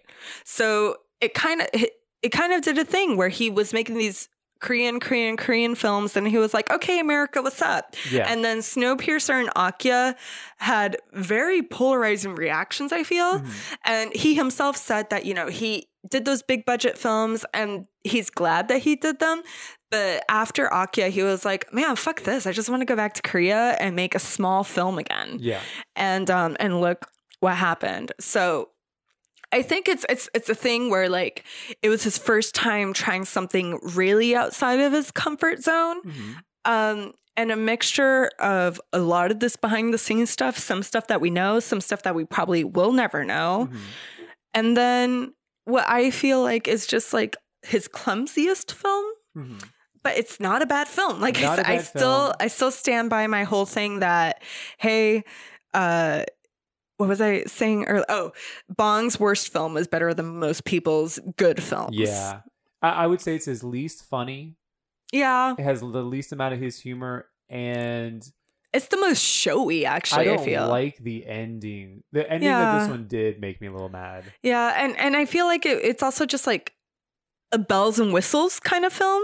And he's not a bells and whistles filmmaker because he's so smart. Yeah, his bells and whistles are in the subtext. His bell, his bells and whistles is just him flexing on an entire movie, being like, "I'm gonna fuck you up," Yeah. and I don't need Chris Evans to do it. Yeah. Whereas like Snowpiercer just feels like, "Hi," yeah. you know, like, "Yeah, we're crazy." it's a little too. Yeah, yeah, yeah, Um, but this then leads to Okja, yeah. and Okja punched me in the face. Really? Okja is the only one that I have a lot of trouble. I've actually never rewatched it, even though I remember almost every single scene of that movie.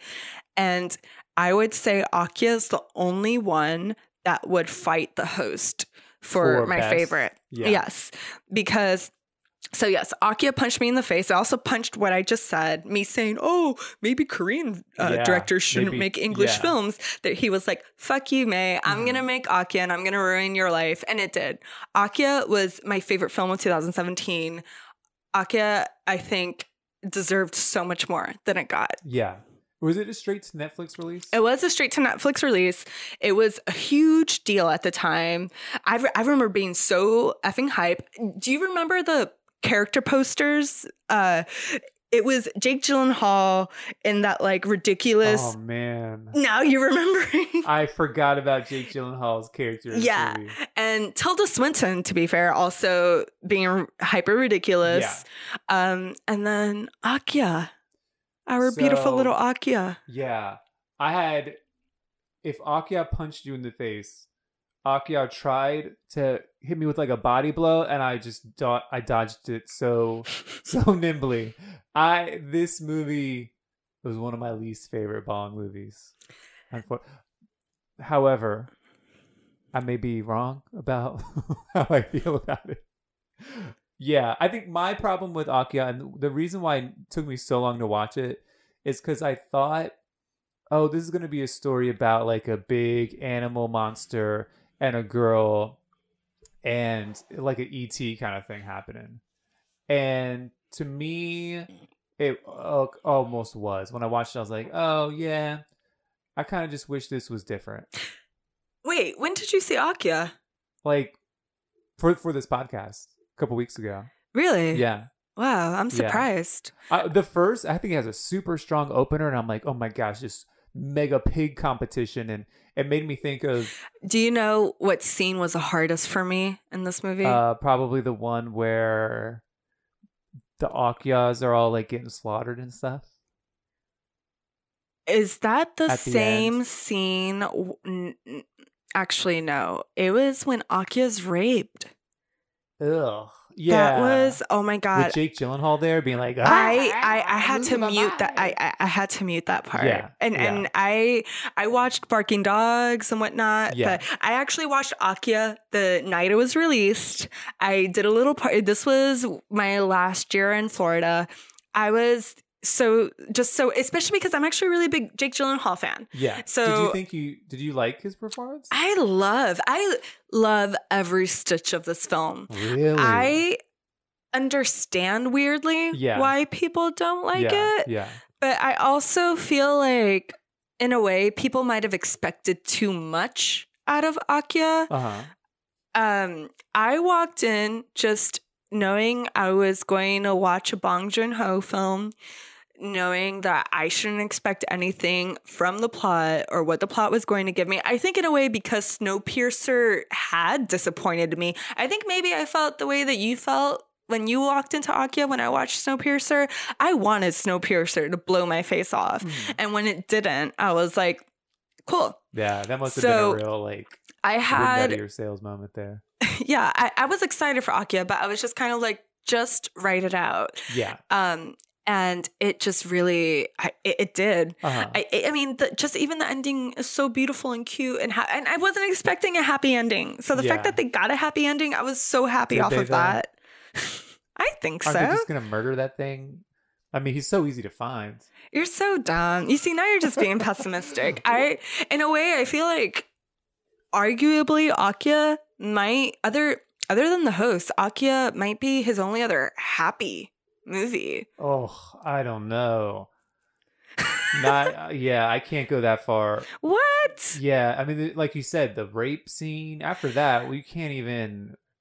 It's, you can't bounce back from it's that, the- tough, But um, but it's beautiful. I you know what I think the scene that really turned me on the whole movie was early on in the movie. There's this scene that just seems so cliche where the girl like, oh no, she's falling off a mountain, and then the Okja mon- Oh. creature's like, and like uses his big pig arm to like save her. so cute. And I was like, come I love it so much. So for me, they Oh my coulda- god.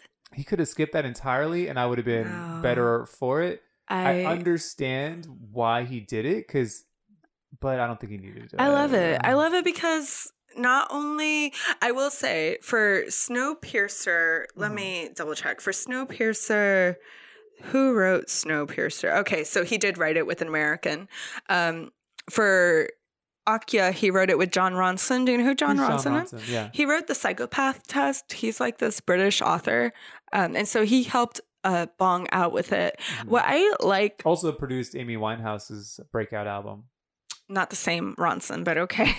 um, yeah, I uh, I think the awkward parts of Snowpiercer, the parts that I felt like were clumsy, were solved in, In Okja, even though they're very different films, because I feel like this film was able to critique itself and critique South Korea and also critique the Western world all in the same fell swoop. And I think it did it magnificently. I think, you know, it did do the whole like factory farming is bad kind of message. Mm-hmm. But I also think this movie really is just about a girl and her best friend. And Yeah. I think I like the fact that it's messy and the fact that we do see p- poor little Okja abused. Like all of that is sad, but yeah. it's also very bong. This like Snowpiercer doesn't always feel like a bong movie to me. I always have to be like, oh yeah, Snowpiercer. Whereas Okja to me is exactly a Bong Joon Ho movie that uh, was made with an American production company. Um, and yeah, I wish I wish more people liked it, but I wanted to see. I want to see a, another story in that universe. You know how there was the competition of the mega pigs, so there was mega Yeah. pigs all over the world. Like I wanted Yeah. it to be a death race competition where you go over here, you see this mega pig, you go see this mega pig, and then all these mega pig things happen. Like Yeah. I still want to see that movie. yeah. Well, what do you think was the most bongy of Okja? Like, or, or maybe what was the character.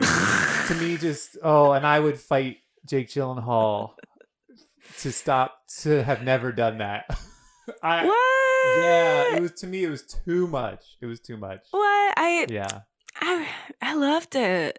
I really I I, I think his character is one of the funny. I mean I mean you hate him obviously. Yeah. I mean you want him to die. his voice oh my god, so, so, good. weird It's so good. so weird I I I'm telling you, listeners, there's barely a flaw I Oh find with God. Okja. Oh. Um, least of those being Jake Gyllenhaal. don't it. watch it with me listeners Um, we will Well, okay, but say something nice. about Okja yeah, what would you? Okay, I mean, would you say it was a bad I film? would I would like I would I want to see it. I love the opening of the movie. yeah. I thought I was like, ooh, wee. would you? up. Okay, question. Would you prefer if the movie had stayed in Korea? Uh, it, well, uh, no, I didn't want the story to be about a girl and her fat pig.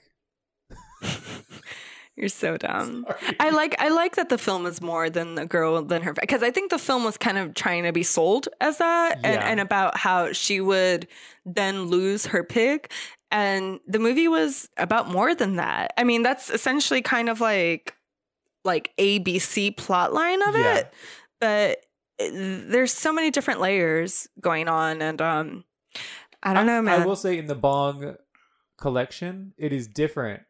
It is it is very different. And, and It's very one of my different to things with him- Snowpiercer. And one of my things with him is that there are so many similarities. So I do appreciate a movie that where I'm like, okay, he's. I still think it was very still direction. tonally similar think though. so? I mean, it's still expo- I mean, I feel if anything, Okja more than any of the films that he released explores capitalism directly. Like he, it, with the in a way, stuff. in Totally, a way, yeah, yeah, it's definitely. almost like taking on just like that branded kind of yeah. it definitely feels like his most this is going to be a very weird thing that i'm sure almost no one's going to understand but it feels like his pop movie you know like like it's like he pl- even through the marketing they played around with that and stuff Did like they? that um and maybe i don't know maybe because it inhabits two worlds and neither world is that sure of it maybe that's why it's so divisive but i really like that i Mhm. really do and i and i would fight for Okja Okja is another one that i would have given him an oscar for because Yeah. i just think it does so many things that shouldn't work and i think that they work it's a daring movie and one of easily netflix's best releases Do you think that Netflix maybe learned a lesson with Okja where nowadays if something comes out on Netflix, they usually put it in the theaters first? Whereas Okja, I feel like went straight to they only do that because of award for awards. Yeah, but yeah, yeah. But, but also, I think it creates some buzz. You know, like it does. Drops. this was one so of the does- very first uh, Netflix auteur releases. Like this was before Marty. This was before Alfonso. So I, I kind of see where you're coming from. Yeah. They, I remember exactly when they dropped it. They dropped it in the middle of the summer. Uh-huh. There were no theater screenings. Um, but I mean, even when And I watched, just a dumb dumb Netflix person, you have no idea, and you're like, "What's Yeah. this movie? I don't know what Yeah. that says and what this Yeah. is." And yeah, I think it's interesting that where's Chris Evans? right. Um, it's it's it's it's very. I Why wish is Jake Gyllenhaal talking like that? I love it. I it's just like that's one of the best parts of the movie. Um, though that actress, the the kid, Yeah. in- incredible. Mhm. She, I would, I would love to know more about the production behind Okja. But the thing that's interesting um, is that he went pretty quickly into making Parasite because Parasite was pretty much made in 2018. Uh, Okja came out in the middle of 2017. That's pretty much only about a year turn because Parasite premiered in spring of 2020 at Cannes. Mhm. So that's like a pretty like quick Pretty quick turnaround. Yeah. Yeah. and I but guess you- isn't really like effects heavy no, like Okja it's a very yeah. No, and I mean that's and that's another thing to keep in mind too that he specifically said that working on two big budget films back to back just felt like too much. He he didn't want to do it again right at this moment mm-hmm. and he wanted to go back to Korea. I wonder I wish Okja was respected more, but I don't know. I guess I, I that you you bring up fair points uh and I don't know. I would watch Okja too. so dumb. There should like never. pig that's one thing. There should never be an Ak. I just want Okja to end on the fact that it's the little girl and her little Okja, Uh-huh. and no one's ever gonna touch them. They're gonna live forever in Bong World, And where nothing lives forever in Bong World. No, except really dumb characters. Yeah, Jake. Jake dies in it, right? Does he? He should. I don't forget. I might. I, I would watch forgot. it again just to see that. I really, yeah, th- that's the one thing, when he y'all. dies I I love. Okja, but I highly doubt I would ever watch it again, just because. Oh because. really? Oh right, because of all the things you mentioned. Yeah. Um, but lucky for you, there's a television spinoff coming out next spring. Okja?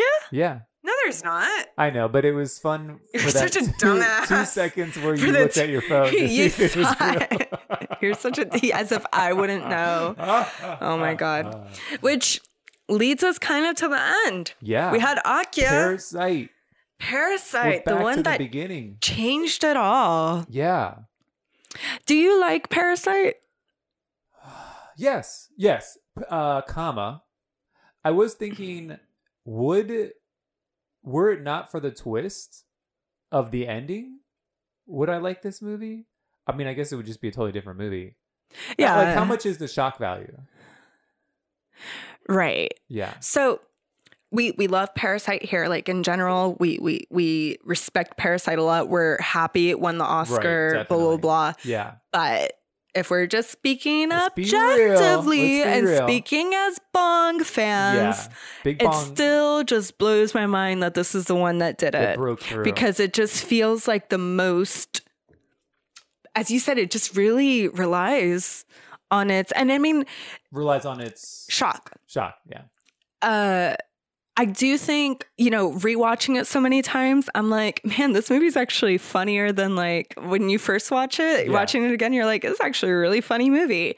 I do think it's one of his funnier ones. And I do think it's probably, other than, I, I feel like the host is very accessible, but I do think that this one is highly accessible. That's why a bunch of Americans are now watching it and being like, wow, what an interesting I- film. Yeah, I'm surprised because I mean, at the end of what? It's about a poor family yeah, that takes advantage of a rich family Uh-huh.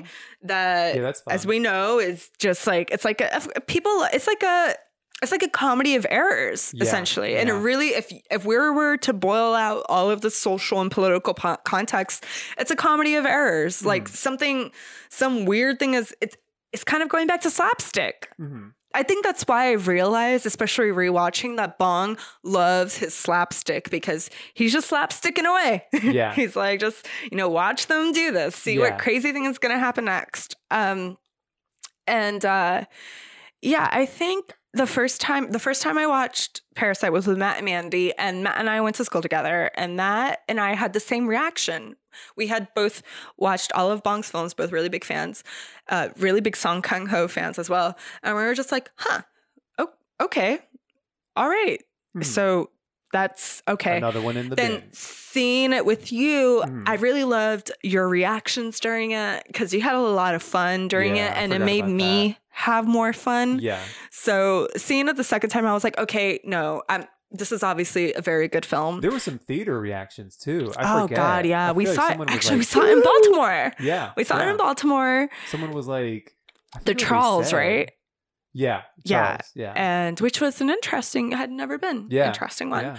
Um, and yeah, American audiences reacted to it that well. Then the third time I saw it was at home. And for the third time, Oscars weekend, knowing that it was going to win something, Uh-huh. most, and hopefully it would have, I would I was like, you know, technically speaking and uh y- you know, analysis speaking, this film really is crafted expertly um in a way that it's obvious that this is the one that should win because all of those other films are not crafted as meticulously as this one. Hmm. But if I were to just talk about it in the context of Bong's incredible filmography, I do feel like it's the it's the one that has the most almost the heaviest meaning politically and Right. socially Yeah. but at the same time it's also the one that i feel like relies the most on like its shock value and Yeah. that's why that's not where i think bong is best i think bong is Right. best writing character studies i think bong is best looking at how to turn really personal and important stories into big genre masterpieces like the host and Okja and even snowpiercer i would say i'm like that's as much as I, I I don't like Snowpiercer as much as I like Parasite, but Snowpiercer is a fucking ambitious film. And um I don't think Parasite is as ambitious as I like Bong. And I like Bong when he's being crazy. Yeah, I think that this movie, you would definitely recommend this movie to somebody who is like working a Ber- the Bernie campaign or working the Elizabeth Warren campaign. Some somebody who who eats, sleeps, and breathes like uh, class class Yeah. struggle, uh, political politics Yeah. of the left you know um there are for those for people that are interested in poverty and systems and capitalism and socialism There's not a better film almost. this is a good this is probably the best bong or, Right. or one that i think could really get you right. engaged and Right. but yeah otherwise and, and there is some of me that that is that but still it doesn't yeah i wouldn't rush to watch it again and i'm i'm excited to see what he does next but it doesn't make my top one or two Bong yeah, films. I I definitely agree. I, my best friend is also Delia. Uh, she finally watched it, and I remember when I first watched because we're both Bong stands. Um, when uh, I when she she finally watched it a few weeks ago, she was like, "Yeah, it was fine," and Yeah. I was like, "Yeah, that's how I feel. Like it's it's not bad." yeah Um, I think Song Kang Ho, he definitely deserves an Oscar, you know, for at least like seven of his films. But for this one, I think he was, I think he was a suture for everything. And I think he, he typically tends to be the suture for almost any film I see him in. But this one, he wasn't the lead. But he definitely was almost like the moral compass in a way, even though he was arguably the least moral character. It, he definitely was my heart and mm-hmm. especially now that I've watched it a couple of times. But I do think that it's just, you know, it it's it's such a great flex for a bong, if anything. Like, to do damn, bro, like y- you're really like the Oscar off OG. of his, like a movie that a movie that I, I I really don't think is his best. yeah But do I think it deserved it? Do I think it's yeah, absolutely. yeah. Absolutely. I am so happy he got it. I hope that this just keeps opening more doors and I'm glad that Americans are watching it. Now, the one thing that I will say that bugs me and this isn't a slight to anyone on Parasite or anything because it's just the way mm. that things have become and now this is actually gets back to the Oscar controversy. I don't know how Hollywood, let alone famous and rich people, can watch this yeah and be like, oh, what a pleasant story. Wow, Yeah. so great. Like, I just think immediately of Chrissy Teigen uh-huh being like, oh my God, I love this movie. This movie's hilarious and crazy. And a bunch of people on Twitter being like, I, I mean, you do know that you're the wife in the movie, right? yeah, yeah. And and that's the one thing that I would say just bothers me uh-huh is that people aren't watching this to sink it in. They're just being like, wow, what a crazy movie. And it's just kind of, and it's a flex on Bong because Bong is like, man, you stupid bitches, right? Like, do you even know? Like, even when in the Oscar parties and stuff, Yeah. when they've been asking him, what do you want to do? He's like, I just want to go home. yeah Um, but I, I, I will say that's that's kind of the only thing that's bothering me about this little implo- explosion of success for him. I'm just kind of like, but but y'all aren't actually understanding the messages because if you were, you wouldn't continue. Like, I don't know. It's Yeah. very weird. It occupies think- this weird space. Yeah, I think it is that just the the casualty of hitting it big is that a lot of people will get your art and like it for reasons for it being famous. I intend. feel like that's for- essentially why people are they're like, Yeah. "Oh yeah, it won." Or, Yeah. "Oh yeah, everyone's talking about it. I got to go watch it." In a way, you're very thankful. And I talk about this a lot with Delia because Delia is who I do a lot of my ranting with. And Delia is actually the one that's like, well, dude, like, isn't that good though? Like, isn't it good that these absolute idiots are watching this movie and thinking it's the best thing they've never they've ever seen and then realizing, oh wait, like this is about me and the culture I perpetuate in. I also think when Oscar, uh, when Oscars night happened, Andrew Yang said, "Oh, I, I should watch Parasite, shouldn't I?" And a bunch of people were like, "Um, yeah like, yeah. do do you?" I think um, Well, I- Right. because we both had kind of a similar experience with it overall in the catalog of Bong movies. right, I will say that the story of a story of working poor people who are pushed to the limit, who who have to scam in order to survive, and then are pushed to the limit, and then lash out violently. That story isn't told very often, and then the fact that it ends like it wasn't a dream sequence where he snaps and kills people. You know that really happens, and then after that, there is this like hope for the future and you're still kind of morally on the side of the working poor even after that violent outburst it wasn't like poor people are bad rich i mean it it, it was a very It wasn't. uniquely told story Yeah. and so maybe that is uh I I do think part it. of part of his success It is. I'm like I'm. I'm really glad he got the original screenplay nomination. It, even just not only in comparison to this other stuff, but also just like I do think that he did weave this one the most subtly in a way. Like th- there were, as you said, little bong tells throughout. Uh-huh. That's kind of been the fun about rewatching it. Is you catch those little bong tells and you're like, oh man, he really just was laying the groundwork and um and even seeing you know his hitchcockian influences and things like that um and and yeah i don't it, it'll be interesting to see the the changes that happen but actually What now tying back to the oscars controversy okay. thing so the person that the people that always get the best picture uh oscar are the producers the producer behind uh Parasite. ugh. is one of the richest women of South Korea. Hmm. Like exactly what you expect as the rich family. Mhm.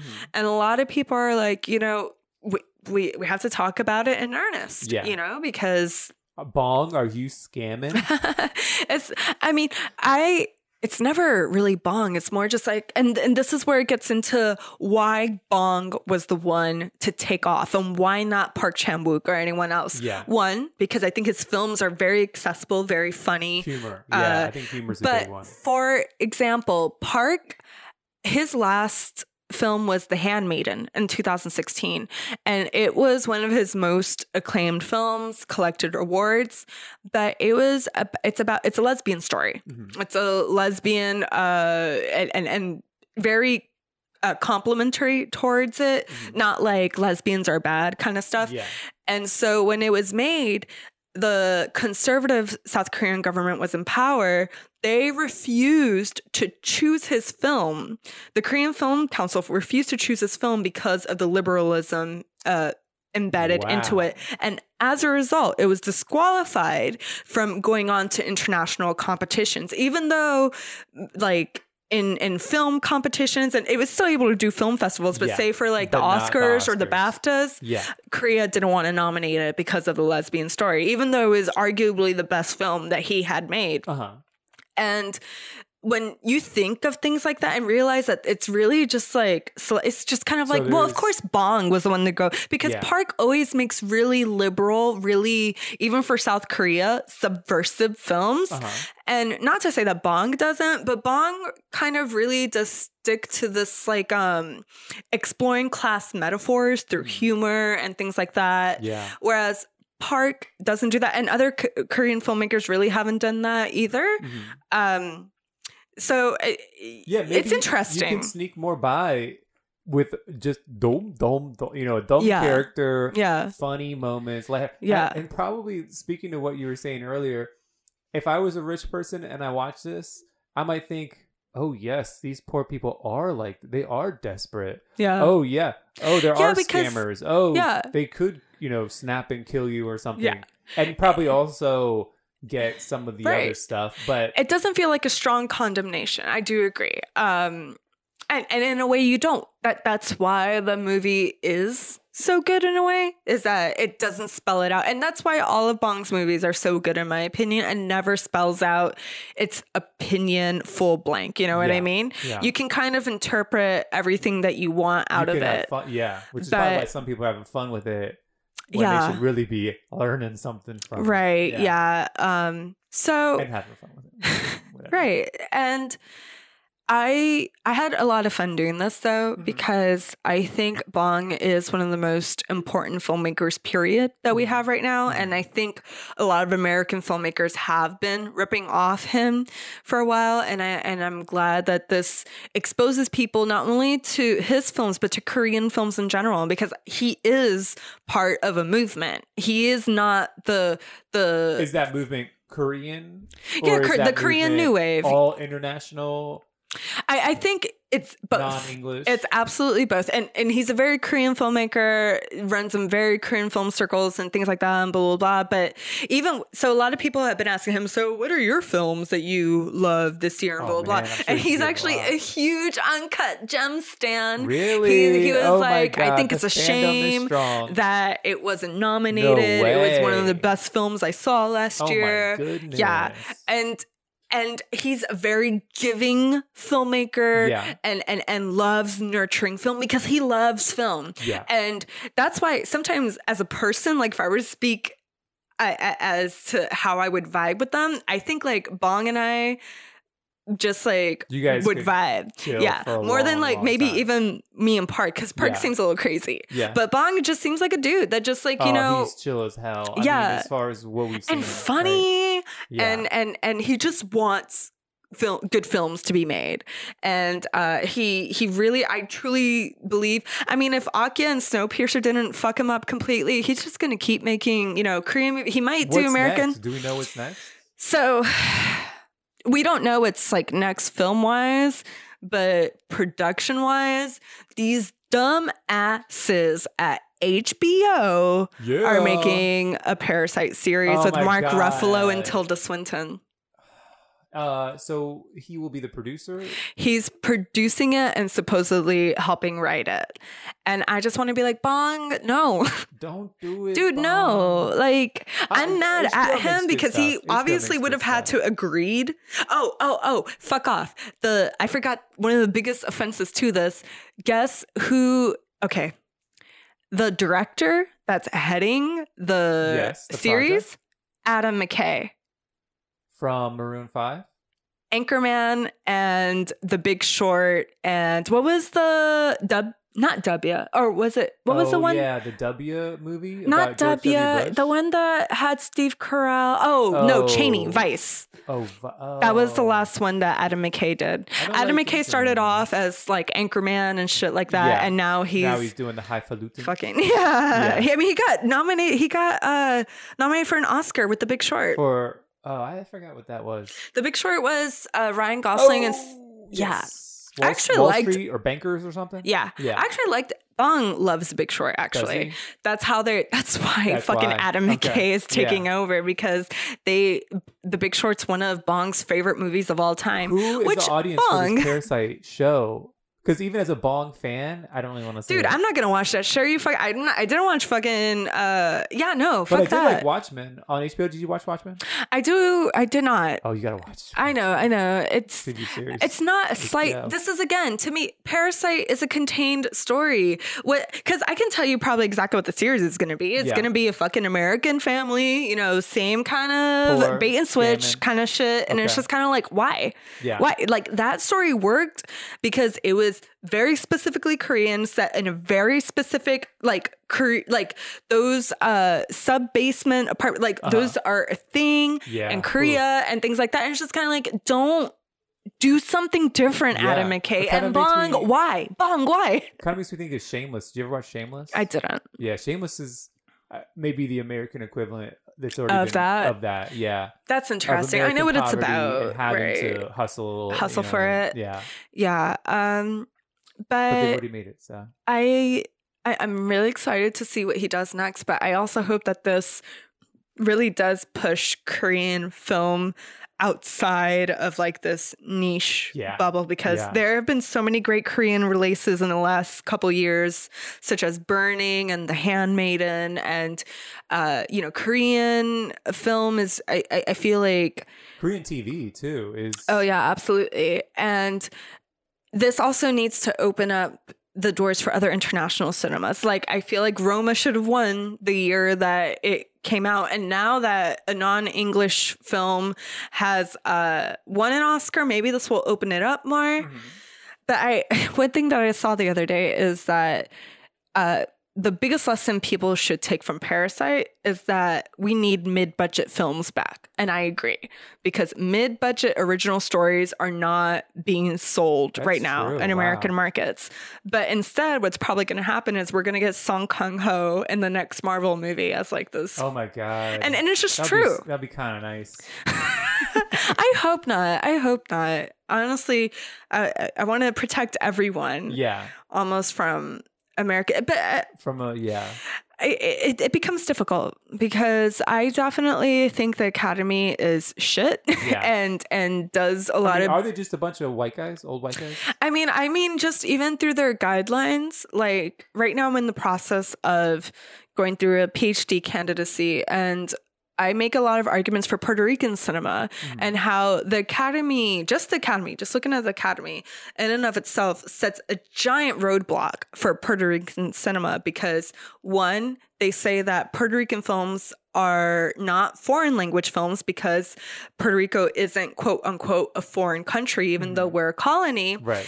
And on the other hand, it also says that Puerto Rican films can't be considered American films because they're not made. And so it's just kind of like, so like we're stuck the in a weird. I mean, stuck in a weird spot. And also, you, you you also have to realize that Academy qualification goes all the way down to short films, you know, and things like that. And Huh. whether we like it or not, you know, that's how people can break into the industry. Right, right. And when you already have that saying, "Hey, you can never be considered for this, but good luck with everything else," it's just kind of like, and that's just one example with me in Puerto Rico.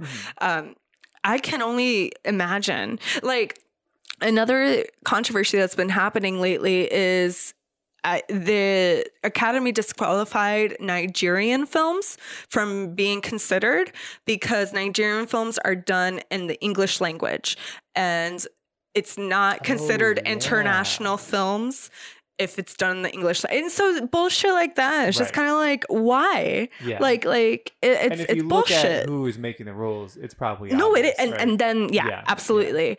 Um, right. So I'm just really glad we were able to do, and especially with a John, a, a person who's so unafraid of making genre films. I think my happiest thing, if I were to want any kind of like r- quote unquote ramification of Parasite winning, is that people take genre films more seriously. And I know that Parasite is more like a thriller than per se a horror or a science fiction or mm-hmm. Mm-hmm. even more of his more hyper genre films, I still think it does open the door that this was, you know, it, it was almost like a Hitchcock movie. And, you know, films, even though you and I didn't like Midsommar, I'm just using it as an example, mm-hmm. films like Midsommar should be considered more seriously, or films like The Lighthouse, films like The Oh, Witch man. should be considered more the seriously. Lighthouse too could have been an Oscar movie. You know, I feel like they just kind of. Oh, yeah. It just fell through the Oh, cracks. I, I agree. I Willem Dafoe won Yeah. an Indie for The Lighthouse. Yeah. Oh, good. And Adam good. won for Uncut Gems. All right. This is why we love the indies more than the Oscars. I've got one last fact for you. well, wait, This- a, a, a few more things, but go ahead. This fruit was found in both Parasite and in Memories of Murder. Oh, a peach. Okay. Yeah. Why was the peach seen in Memories of Murder? Do you remember that one? It, was, very gross, and I feel like it didn't need to be there. I feel like you think Memories was a lot grosser than I feel like Oh, it no, was. You know what I'm talking about? The peach scene. what? I'm not going to describe it because it's gross. I don't remember. But skipping over that, um, do, Do you know why they did the peach? Why the peaches? Because I know. I think the only thing that I'll say in response to Okay. that is when Parasite first came out, Uh-huh. like to film circles, uh, this time last year actually. Uh-huh. Do you want to know what they sent to market it? Oh yeah, they, They sent, sent peaches. Bouquets of peaches. Oh, that's nice. and, That's and a couple of them, a couple of these film critics uh, live in New York, so they Uh-huh. don't pick up their mails for weeks. And I remember Oh, seeing a picture. One of them was like, "If I had known that I had peaches waiting for me from Bong Joon Oh Ho," my and it was just like those rotting. Pe- they were actual peaches. better. Yeah. I know. I think it's funny. Yeah. Anyway, so Bong, I yeah. believe, had a maybe roommate in college or some some that friend had a peach up. allergy, right? Yeah, and they didn't believe it. So, you- so I think uh-huh. they pranked him or something. And Yeah, and it was real. Yeah. Another fun I fact might have just made is that up. It's about fifty no, true. I remember reading that uh. Bong actually was the tutor in Parasite. Did you know real that? life? You mean? Fuck off. Yeah, he did. So when he was in college, he was Oh, that's kind of fun. just as poor. Um, he did tutoring for a rich family Yeah. and he wanted to infiltrate the house with his friends and he got Yeah. fired before. Oh my god! No Bong. Yes. Oh my We we we love. He's just so funny. Yeah. Um. Okay. So now, uh, one thing I wanted to ask you Uh-huh. was ranking them. Okay. You want me to go first on the rankings? Yeah. Yeah. I'll let you go 1st I'm gonna go from bottom to the top. Oh. You're, Okay. gonna, you're not gonna like the first part. All right. From the bottom. Okja. Fuck you. Sorry, I raised the pigs. Not into it. Um, Barking Dog and Snowpiercer I have as a tie Okay. because I find that I couldn't figure that one out. Memories of Murder is number three. Okay. Okay. Great movie. Mother, number two. Love it. Love it. You liked Take to Parasite see it. more than you like. Oh my god, I didn't put Parasite in here. oh my god, no. I was like, you like Parasite more than. okay, quickly, I'm gonna throw in Parasite under Memories Okay. because Memories I feel like was more I'm surprised. unexpected. When I was watching. Memories, I was like, I feel like Clinton's gonna go nuts over For this, this one, movie. yeah. Because uh, it reminded liked me a lot of The Wailing, Well, I- honestly. yeah, yeah. Well, I actually think the mm, I like the mother a little bit better. I like the ending of the mother. I knew the ending of Memories as I was watching it. You know what I mean? Man, that final scene in Mother is so beautiful. The dancing. Which is also the first scene, right? Tech. No, her Doesn't dancing on the bus is the Oh, very the last. bus, yeah, with all the other girls, With all the, other ladies. ladies. oh my god, that was Me, fun. all the other girls. what is? Yeah. Okay. So, anyways, so Mother's my number two. Got to throw it up for Mother. awesome. Uh, number one is The Host. Okay. I can't. I'm not. gonna try and do it from memory because I actually Okay. didn't write them down. I think my least favorite would be Snowpiercer, then Barking Dogs, Uh huh. then uh man, that's then it's like all the films that I actually like. Yeah. I think maybe Mother. And I really like Mother, but I just really like the other films more. And then I think the top four, I think number one is The Host. Number two is Okja. No, The Host, Memories, Okja. And then what leaves the fourth one? Parasite. Yee. Oh no, I like Mother more than I like Parasite. Okay, so my top four would be Um, The Host, host, Memories. memories, Okja, Mother. That's my top four. Okay. Yeah. Okay. Yeah. and that- your that top four was right. The Host. host, mother, memories, Parasite. Really? Yeah. Damn, that's actually pretty close for us. Yeah. The fact that we both got host number one is pretty cool. I just, What- I, I, What I- was your first uh Bong movie? The Host. The host. Okay. Yeah, The Host. The Host back in 2006. And yeah, I just, man, it's just a perfect, I, I'm always speechless thinking about it. Even just, it, it's why I can rewatch it over and over and over and over. It's just, it's warm. It is sad. It is heartbreaking. It is political. It is hilarious. And he deserves 10 Oscars for Mhm. it. He Yeah. deserves 10 Oscars for like the it top deserves five. to be in the horror movie canon or the monster movie canon. Did we- At every yeah. horror convention, there should be a Uh, yeah. something for the Yeah. host. Although Yeah. maybe the maybe that's part of the problem is that the creature design isn't uh spectacular enough. Yeah, I do. I that's actually what my students say the most Yeah. often. They're like, "Yeah, it's it's pretty it's pretty goofy." But I always tell them, Oh. and this is and this is true. Is so- There's a reason why Bong showed it so much because you're not supposed to really be afraid of it. Mm-hmm. It's supposed to be this metaphor for American exceptionalism. Yeah. you know. Yeah. It almost works cuz yeah, yeah, and uh, totally. It kind of makes the story more important, the characters more important Maybe I'll throw a Godzilla iconic monster looking thing. a side toss to you. Okay.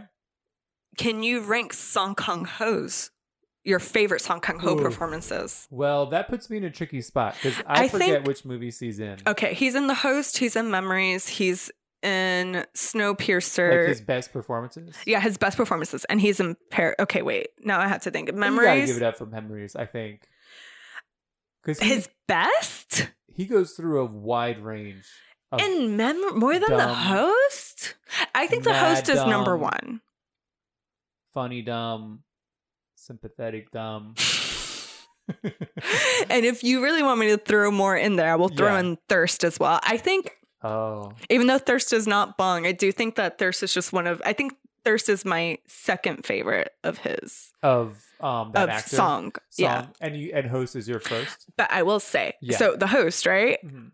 I would actually put Parasite second. for acting. Yeah, I just I, I think he does the least in that film, and in all of the movies that we've seen, he's usually doing the most, Yeah, and it just masterful. It's Yeah. like it's like watching a a quiet dung beetle or whatever. I don't I don't Oh fucking my know. It's just like it's insane. that was so poetic. Um, I think the reason why I even like Parasite is because it's you know he he was able to do that. Yeah. Because I don't. I mean, I like I like the kids and I like the mom and whatever, but I do think. And I and I think they all deserve to be nominated, but they did feel very much their role. You know what I mean? Mhm. They, I never felt like they floated, whereas song just floats that entire movie, Hmm. and and you're never you're never even too sure if like when I first saw it, I was like, is song even supposed to be in it that much? And then the last act happens, and Yeah. you're like, oh fuck, this is, this movie's more about him than anyone else. yeah, Um. So I think Parasite actually is my second favorite song performance. I actually think Memories is my least favorite because I was so obsessed with Wow. So Huh. instead. So was fucking me up. He was so sad. oh yeah, uh, they were the perfect foils for each other. I would see another. uh, Give me a buddy, Buddy comedy. comedy, yeah. They they worked. there was so that well was a buddy comedy. Yeah, that that was such a cool dynamic Yeah, because you got him going back and forth and morally Yeah. switching places and stuff. yeah, no, and, and like when So was the one kind of like calming him down Yeah, in the beginning, and then it was completely flipped at right, the end. right. Yeah. That's why, like, the more I think about it, I I wonder if maybe I had more time with memories, Mhm. if memories might, would jump be up num- there. Yeah. yeah, because Oh, you it, saw Parasite so many dang times. If you'd only seen Parasite once, you know, I'm glad I saw it more than once though, Yeah. because it made me appreciate it. Whereas I really like when I first saw it, I was like, why? Yeah. Why, is this getting- movie? Yeah. Why? Why did he why make not? this movie? No, not why did he make it? It, it felt very much like a Bong movie. Why it is was this just getting so much? yeah. Why is this the one that's Yeah. breaking through? Yeah. But I'm glad it did, and Hell I'm yeah. glad it won. And And here we are having a whole podcast. did you do the the game you wanted to do? I mean, it was just these questions scattered throughout. Oh, okay. Um, do I have any more? Not really. All right. well, cool. there was one um one move commonly found in wrestling. Um, it's like uh, I don't know if you'd get it though. Drop kick. Do you know what a drop kick is? kind of. It's like when you run and, and you jump and you kick, and it's like really pretty comical when used in real life. Okay. But it's like it's in he happens twice in his movies. I also wrote that down because it was so fucking funny And both two- times. And the and two well, it's more than two movies. More than two but movies? two movies, it's a character doing a drop kick to a side like a car's yes, mirror. a side mirror. I actually Yeah, wrote that it's down. It's almost like a call to the other movie. Yeah, oh You my know? god! Because the first I watched Mother before I Yeah. Mm-hmm. saw Barking Dogs. So when I saw that happen in Barking Dogs, I was like, "Holy fuck!" Because I think that's one of the funniest moments of Mother. Yeah. I I saw Mother with an audience, and everyone fucking died. When Really, that happened. really, Yeah, yeah, yeah, yeah, yeah. Um, yeah, it's just a hilarious way. Oh my God. to, kick something. Especially because every single time that happened, I'm like, "Is that actor okay?" yeah, the falling feel- down in Bong's movies is like masterful. So good. slapstick though. Yeah. That's just sla- that's not rolling- Korean. rolling that's not witty. That's just fucking slapstick. Yeah, rolling And- down hills, falling yeah. down. I Oh will say, I feel like uh, Bong, more than any other Korean filmmaker, Uh-huh. has no problem leaning into slapstick. Yeah. Because I, I, as much as I love Park, I can totally see him being like, I mean, I, I could find something that's funnier, that's more refined. Yeah. Whereas Bong's like, no, that idiot's just gonna fucking drop kick the mirror and that's yeah, it. the the pig. Make sure this giant CGI pig shits out thing, pellets like within the first ten minutes. and then does it Literally again, though, like again, only yeah. Bong, man. Yeah, And Bong we trust. in Bong we trust. Yes. All right. certainly. I think that's pretty good. Cool. Do Awesome. we know what we're talking about next episode? We don't, but one thing that I wanted to commemorate is that it's officially been a year since we've one full year. February 6th Woo, was our one year anniversary. Listeners, thank you for listening, giving us your time, giving and us your ears. subscribing and uh, Clinton and I just do this because we're best friends and uh, you know we we just want more people to know about films and, and digest them in different ways and I especially do this because I know my students process things differently so it's been really great to even see people outside of who we expected to listen to this uh, react to the podcast and, and tell us and and and um, I can only hope that we keep growing in thought and in intention and keep shining a light on things that deserve a light to be shown on. Yeah, you're here. Cheers right. to that. Okay, to another year of horror Suspiria, hopefully, laughing, screaming, yes, crying, yes, recording. Yes. All right. Well, I hope everyone has a good. We got one year and we still don't have a sign off. We don't. It's, Maybe it we'll oh, get one. so awkward. All right. Okay. Well, Okay, well, like we're talking on the phone or something. Bye.